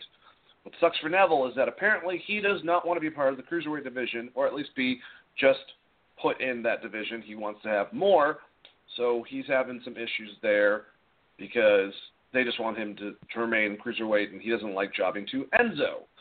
Samoa Joe uh, is still recovering from his injury, but apparently they're trying to find a place for him to come back. And most of the other people that you have been wondering what was wrong with them, uh, you already heard. Bray Wyatt, Bo Dallas, Roman Reigns, all out with meningitis uh, or or the mumps. We don't know. We have not, like I said, been confirmed what it is. We've heard reports from both and uh, could be out for several weeks. We have no idea if that has, if that's slowly creeping on any of the other roster members. I really hope not, obviously on Raw, because I don't want to see any of them having to take time off like that. Uh, Chris, am I forgetting anyone? And how do you feel about all these situations? Well, the three that I'm aware of that are out with meningitis, I think that you covered were Bray Wyatt, Bo Dallas, and Roman Reigns. Um, and, and like you said, the biggest deal is is that going to creep anywhere? I think the one uh, the one thing that they have going for them that like the NHL doesn't have is they're not in the same locker rooms each night. Uh, so hopefully no one else will catch it. Uh, it does spread pretty easily, so uh, that that kind of it kind of sucks. You know, three people, big names got that. Uh, the Nia Jax thing, if she really is just exhausted, uh, they gave her time off for that. I'm not buying it. I know that's what she's saying, but I, it, to me, it seems like where there's smoke, there's fire. Uh, I'm sure a lot of people on that roster are exhausted. AJ Styles being one of them, and uh, I think that that it, it's not a viable excuse to just like walk out um, of a Raw or something, and and Vince McMahon will take that, you know, and do whatever he wants to do with it. But I, to me, it sounds like uh, there's more there than that. Uh, the Neville thing is about money. From everything that I've heard, it seems like he's pretty pissed about uh, not getting credited with some of those pre-matches, similar to Austin Aries, as well as not being happy about uh, the where they're what they're wanting to do with him um, by leaving him on the cruiserweight division and the people that they're going to have him going against. Uh, let's see, anyone else? I think I I hit everybody. uh, except for Samoa Joe. Samoa Joe was legitimately injured, so. So basically, people, all the all these people have not left the WWE. This is not like Impact, um, where they're having massive problems with people leaving. Unfortunately, we're having Neville uh, having similar situations that Austin Aries did, and Nia Jax actually might be honestly on that way out. And there might be several wrestlers that are not happy with their current situation. Um, I think a lot of this type of assumption for, for people like leaving might actually stem to, uh, I think it was Cody Rhodes who admitted that there are people, which is kind of honestly kind of bush league of Cody, but whatever. Uh, admitting that people on WWF roster, there's some of them have contacted him about how much money he makes basically just doing indies. Um, do you think there is actually sufficient amount of people, Chris? And do you think that Cody probably should have uh, displayed that information, or is this tit for tat because of all the other bullshit with uh, the the too sweet and uh, suck it and all that type of stuff? You know, it's from a business standpoint. If you look at it as a job, just any job, you're always looking to see, you know, what other people in your field are making. So it could have been just something as innocent as someone being like, "Yeah, like what are you making over there?" And then Cody made a remark about it because of all the Bullet Club stuff. But we've kind of known for a while that Dolph Ziggler has been unhappy, um, as well as a couple of other guys. Now, what I will say is, I hope that they're not looking at Cody Rhodes and thinking that they're going to be able to just go the same route and do the same exact thing. Cody Rhodes uh, name value alone by having the last name Rhodes will get him in more doors than say like a Neville. Neville can probably do really good in the UK and maybe have some New Japan stuff, but I don't think that when we're talking about Cody Rhodes, I think you're more looking at someone like Ziggler or Daniel Bryan, kind of asking around those kind of questions. Um, but once again, it's all kind of assumption, right? Yeah, and I mean, no one's came out and said like, "Hey, it was specifically this guy." So I don't feel like that Cody Rhodes was trying to be an asshole. Uh, there's definitely some bitterness there with him and uh, WWE in general. I mean, they won't let him use his last name, for instance. Uh, they kind of booked him really shitty towards the end of his uh, stint there, and then they just stopped booking him altogether because he told them he wanted to leave. So, and then you have the whole Bullet Club thing going on which I'm sure he's looks at that as, hey, you guys are now trying to take money out of my pocket. I'm not even there.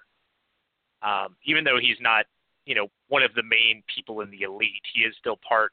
You know, that still does affect him uh, in a way, not in the same way as, uh, say, like the Young Bucks or whatever, who kind of just took it and made a positive spin out of it and made a just a whole nother gimmick around it because those guys are uh, phenomenal in that way. But uh, I don't know, man that's a weird scenario uh, with the Cody Rhodes coming out on Twitter and saying that. I don't necessarily think that was the uh, the place to do it, but like I said, there's a lot of I think hurt feelings and kind of some bitterness there, you know. So it's understandable. Um, and then it's also understandable that even you know even if these people aren't planning on leaving, wanting to know what's on the other side of the fence is never a bad thing in any career. Like if you know you can Absolutely. make a lateral movement and make more money somewhere, then it's never going to hurt to ask. So it, this is one of those wrestling things. It's like it, it could be a billion different things. I wouldn't buy too much into any of it. Um, the Neville thing has been confirmed by multiple people, and uh, it that's pretty much a fact. Like he walked out, he's not happy about his money, and uh, kind of what they wanted him to do. So that's the only thing that you can really confirm other than the meningitis stuff. And uh, Samoa Joe is uh, hurt, but he is coming back. So things we can we can say you know are complete fact. The rest of it is just rumors, and I, I wouldn't put too much into or try not to put too much into maybe like if you're a big Dolph Ziggler fan, don't think that he's just going to automatically jump ship and go to New Japan because the the grass isn't always greener on the other side. So it's just one of those things. I think it would be for him. I think yeah, it would be possibly. for him. Though. I really do. I really do. Possibly. I think that they would. I think that him and Tanahashi would would would have some fucking ridiculous matches. Um, and they're both around the same age, actually. They both can move their ass off. I don't know, uh, but I, I agree with you. I think the funniest thing is that uh, recently Cody Cody was invited to attend Starcade in North Carolina by the WWE. Kind of a dick move. I don't know. Maybe it was trying to be nice. Whatever. To come to it because it's the uh, anniversaries when they're doing it and they're having it in um, in North Carolina and everything. There's going to be a lot of different people out there associated with it. Apparently, it's a house show, which is really dumb. I wish they would at least put it on the freaking network. I don't know why they're doing it like that, but whatever. Old school. So Cody recently uh, invited all the McMahons, personally invited them with letters to come to the next Ring of Honor uh, performance, like the next big pay per view they're having. He made a big deal of it on Twitter. So at least he's having fun, you know? Uh, more Twitter bullshit. Uh, our last topic of today. Are we having the King of Calgary match sometime soon between Kenny Omega and Chris Jericho? All right, guys, you know what I'm talking about? So there were a set of words, uh, set online. Originally, and I think on WWE's whole entire thing, someone cited that Kenny Omega was the best in the world, a moniker that many people know for Chris Jericho. Chris Jericho is known as a million different things, but he also calls himself best in the world, the GOAT, etc., etc. So Chris Jericho's response to this random person that tweeted said, "Best in the world." At Kenny Omega isn't even best in Winnipeg. Hashtag overrated. Uh, and that was preceded by Kenny Omega responding to it, saying, "Well, geez, what can I say? Never meet your heroes, folks. Least they, uh, lest they become a corporate stooge." Chris Jericho went back and forth. Corporate stooge or six-time world champion who's main evented in the big leagues for 17 years. Watch your mouth, kid, to Kenny Omega. Uh, and for some reason, uh, Kenny Omega loved his comment, and Chris Jericho fought back with "Save your love, you dumb idiot." I only work in the big leagues, and I don't care what the indie fans think. All right, Chris. Before I go into more details, um, people are freaking out at either guy, like "screw you" for Chris Jericho's sake, or "screw you." How do you feel about all this? And isn't this a giant work, basically? Okay, so let me let me preface this with Chris Jericho will always play a heel if you give him the opportunity to. Um, if you want a prime example, look up Chris Jericho rips Bret Hart cancer poster when Bret Hart had cancer, there was a guy in the front row that had a poster that said "Get well soon, Bret," and he ripped it in half. So when he does stuff like this, it's not necessarily because he's like really means it. It's because he's playing a character. So to me, this is just Chris Jericho playing a character, playing an angle. Um, Kenny Omega's been on his podcast a couple of times. They seem like they have a pretty decent relationship. So I wouldn't read more into it other than it's just wrestling and this is setting up something in the future which could be really exciting.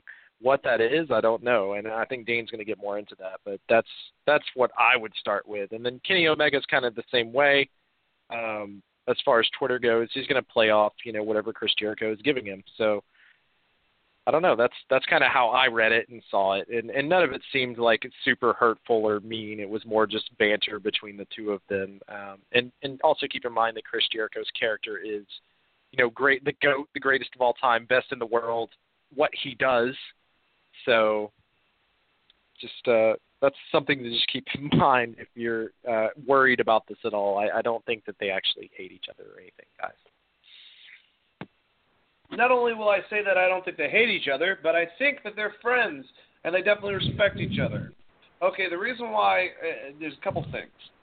The reason why I say this is because, like what Chris was saying, they've been Kenny has been on Chris's uh, Chris Jericho's podcast by himself. He's also been on a Chris Jericho special podcast that did in, in uh, Winnipeg with Don Callis, aka the Jackal. Um, where the three of them just talked about Winnipeg wrestling. Kenny has cited Chris Jericho as one of his biggest influences. Um, even in the whole entire thing, he said, "Don't meet your heroes." And Chris Jericho, two weeks ago, not even maybe, maybe this is last week's uh, JR show. Two weeks ago on JR, said to JR, give me a city in the world that has hosted three of the best in their generations as much as Winnipeg with me, Roddy Roddy Piper, and Kenny Omega. He says, I doubt you can find one city, and if you do, we'd bring a good fight to them. He was serious about it, and, and, and JR's like, well, yeah, you know, if if you're not saying Manitoba, or I think that's where Winnipeg is, Manitoba. If you're not saying the Providence, basically, um, city-wise, which one has three people? No, I'm sure you can go to Tokyo, but we'll just we'll humor Y2J. Uh, Y2J also made a shot at the Indies, which people freaked out about.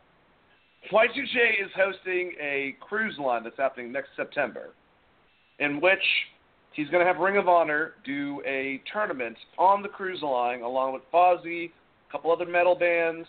JR is going to be there. Raven's going to be there. Everyone's going to be getting drunk. Me and Chris probably won't be there, but we really would like to be there because it'd be fucking cool. So what Dave Meltzer, Brian Alvarez, a lot of people have been equating and getting information. Uh, information. I think it was Pro Wrestling Inc. said that there were there was a rumor going around that New Japan was trying to get an outside source to fight Kenny Omega at Wrestle Kingdom. And there was also some other reports, not 100% confirmed, very much rumored, from Pro Wrestling Inc., saying that that person was Chris Jericho. Also, not having to do with that as much, there have been lots of reports. I think Dave Meltzer and Brian Alvarez were, were talking about this mainly. Is that this is probably going to lead to the cruise line next September, and would feature, you know, along with the Ring of Honor anniversary or uh, tournament event, a match with Chris Jericho versus Kenny Omega, which would be awesome. Now, of course, I'd rather at Wrestle Kingdom because they probably won't you know, directly record and televise that whole entire thing on the cruise. But still, the fact that they, these two guys might tangle up in the ring is pretty awesome. I just don't think, Chris, that these guys have a problem with each other. I think this is all for show. They both are smart, especially Chris Jericho, in the sense that they know that social media is a good way to amplify situations like this, you know, without having to use, you know, promos or anything like that. So I think we're going to know more and more about this. And really, if this is all work, I hope they kind of keep on playing into it and really make it. If they already have a match set in stone, Chris, I kind of hope that they make this play up the whole entire time, leading to either if they were to go against Wrestle Kingdom or something that has nothing to do with that, or at the Ring of Honor event on Chris Jericho's um, cruise line next uh, September. Uh, but yeah, I think this is all fake. It's crazy, people. It happens in wrestling. So don't worry about it. I'm pretty sure these guys really like each other. But uh, Chris, before I kind of start moving on to our closing uh, segment, do you have any other thoughts for this?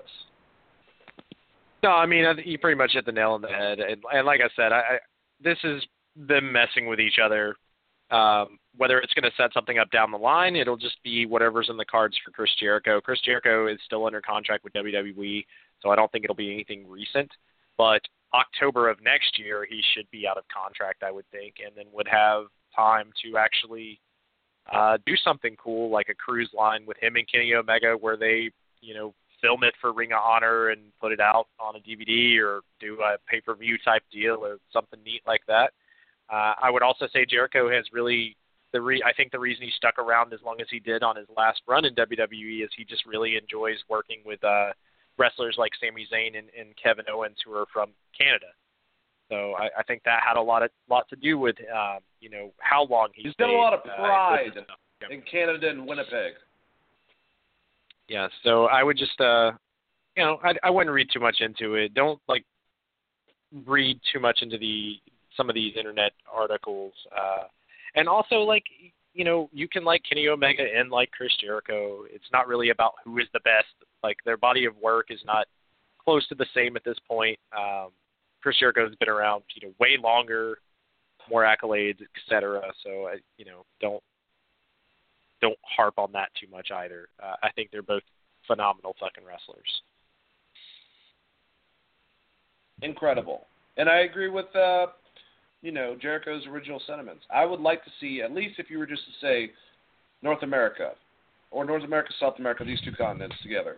If you can get three people out of one city that have had made as much of an impact, been at one of the leading guys within their generation as Roddy Roddy Piper, Chris Jericho, and Kenny Omega.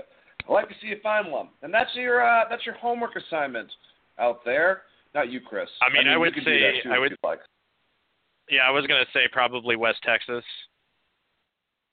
But what's you're looking at Dusty Dusty Rhodes, Terry Funk. I mean, Winnipeg's not really a city; it's a province. So Winnipeg. It's a little. Winnipeg. Winnipeg is about the size of.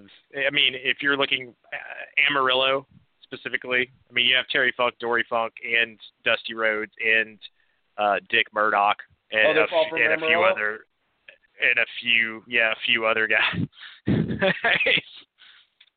um, well, I was just thinking, Winnipeg's a city in Manitoba, which is a province, which is basically the same thing as a state. So if you're saying Amarillo in Texas, that's a good fight between the Funks, Dusty Rhodes versus all three of them. But kind of. I see what is saying for longevity of having three guys specifically for three different generations of wrestlers. And he even said, he goes, I consider myself a lot of times to be the Piper of my generation as far as my gimmick, and I, I see a lot of myself in Kenny uh, with his whole entire concept. So it's see, basically, last comment about it. I don't think he'd be saying something like that about Kenny if he disliked them. Two weeks later, over Twitter, over absolutely nothing. You know what I'm saying? Yeah, definitely. It's just silly. It's just silly. All right. Well, uh, we've got a couple minutes. Um, well, I guess he means if they were born. I mean, if he just means born from Winnipeg, then maybe because a lot of those people weren't actually born in Amarillo. But Amarillo would be like the Amarillo when you're looking at like I I, I don't know West Texas in general had a lot of damn good wrestlers. Uh, so I I, I true know. that guy gets a little little crazy. Well, you know, someone asked a question not too long ago on something I was watching of. uh which country between Canada and Japan do you think has produced more superstars in wrestling? That's actually a pretty hard question. I would say Japan, but if you're looking at an American standpoint, Canada, uh, which you know, when it comes to the head of the market, I would assume the USA would be over Japan, obviously. So, what would you say to that? That's that, that's a that's a good ending question. Random, out of nowhere. How do you feel, Chris? it's a tough one. I mean, I guess it depends on you know if you were raised in Japan, you're you're obviously going to say Japan. If you're raised in America, you're probably going to say Canada. But I, it's just you know it was really hard. It's really hard to uh, with us growing up. It was really hard to get Japanese content over here, um, other than just yep. tapes. You know, so like there's a lot more focus on New Japan today than there was, you know, even when we were growing up. It, it was a lot harder to get like all Japan, like Great Muta all Japan matches, or you know, uh, a lot of like the really cool uh, Vader, early Vader shit. Like a lot of that stuff was harder to get. Like you had to go tape trade and um, basically know someone or know someone that recorded had a way to get that stuff from overseas. So. I, I would say the majority of Americans are going to say Canadians because you have Bret Hart, Owen Hart, uh, you know Chris Jericho, uh, Roddy Piper. I mean, there's that list is pretty damn big in itself, but it's a weird one looking back at it now with all of the wrestling I've consumed. I, I would probably want to say Japan, um, but it's also really hard because there are some fucking legends from uh, some of the greatest of all time from Canada. So.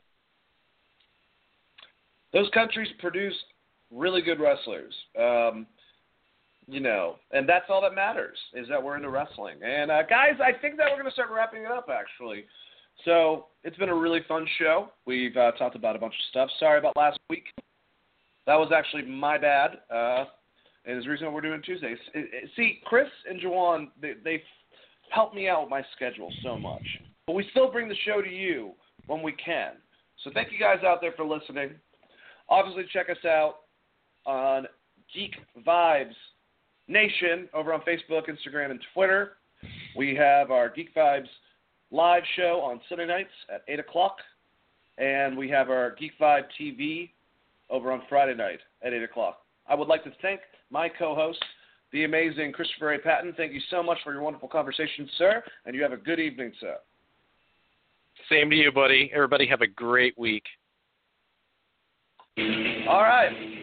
Well, as I say goodbye to y'all, remember, have fun and start liking wrestling just to like wrestling instead of having to be all angry about it. You guys have a good one. Peace out.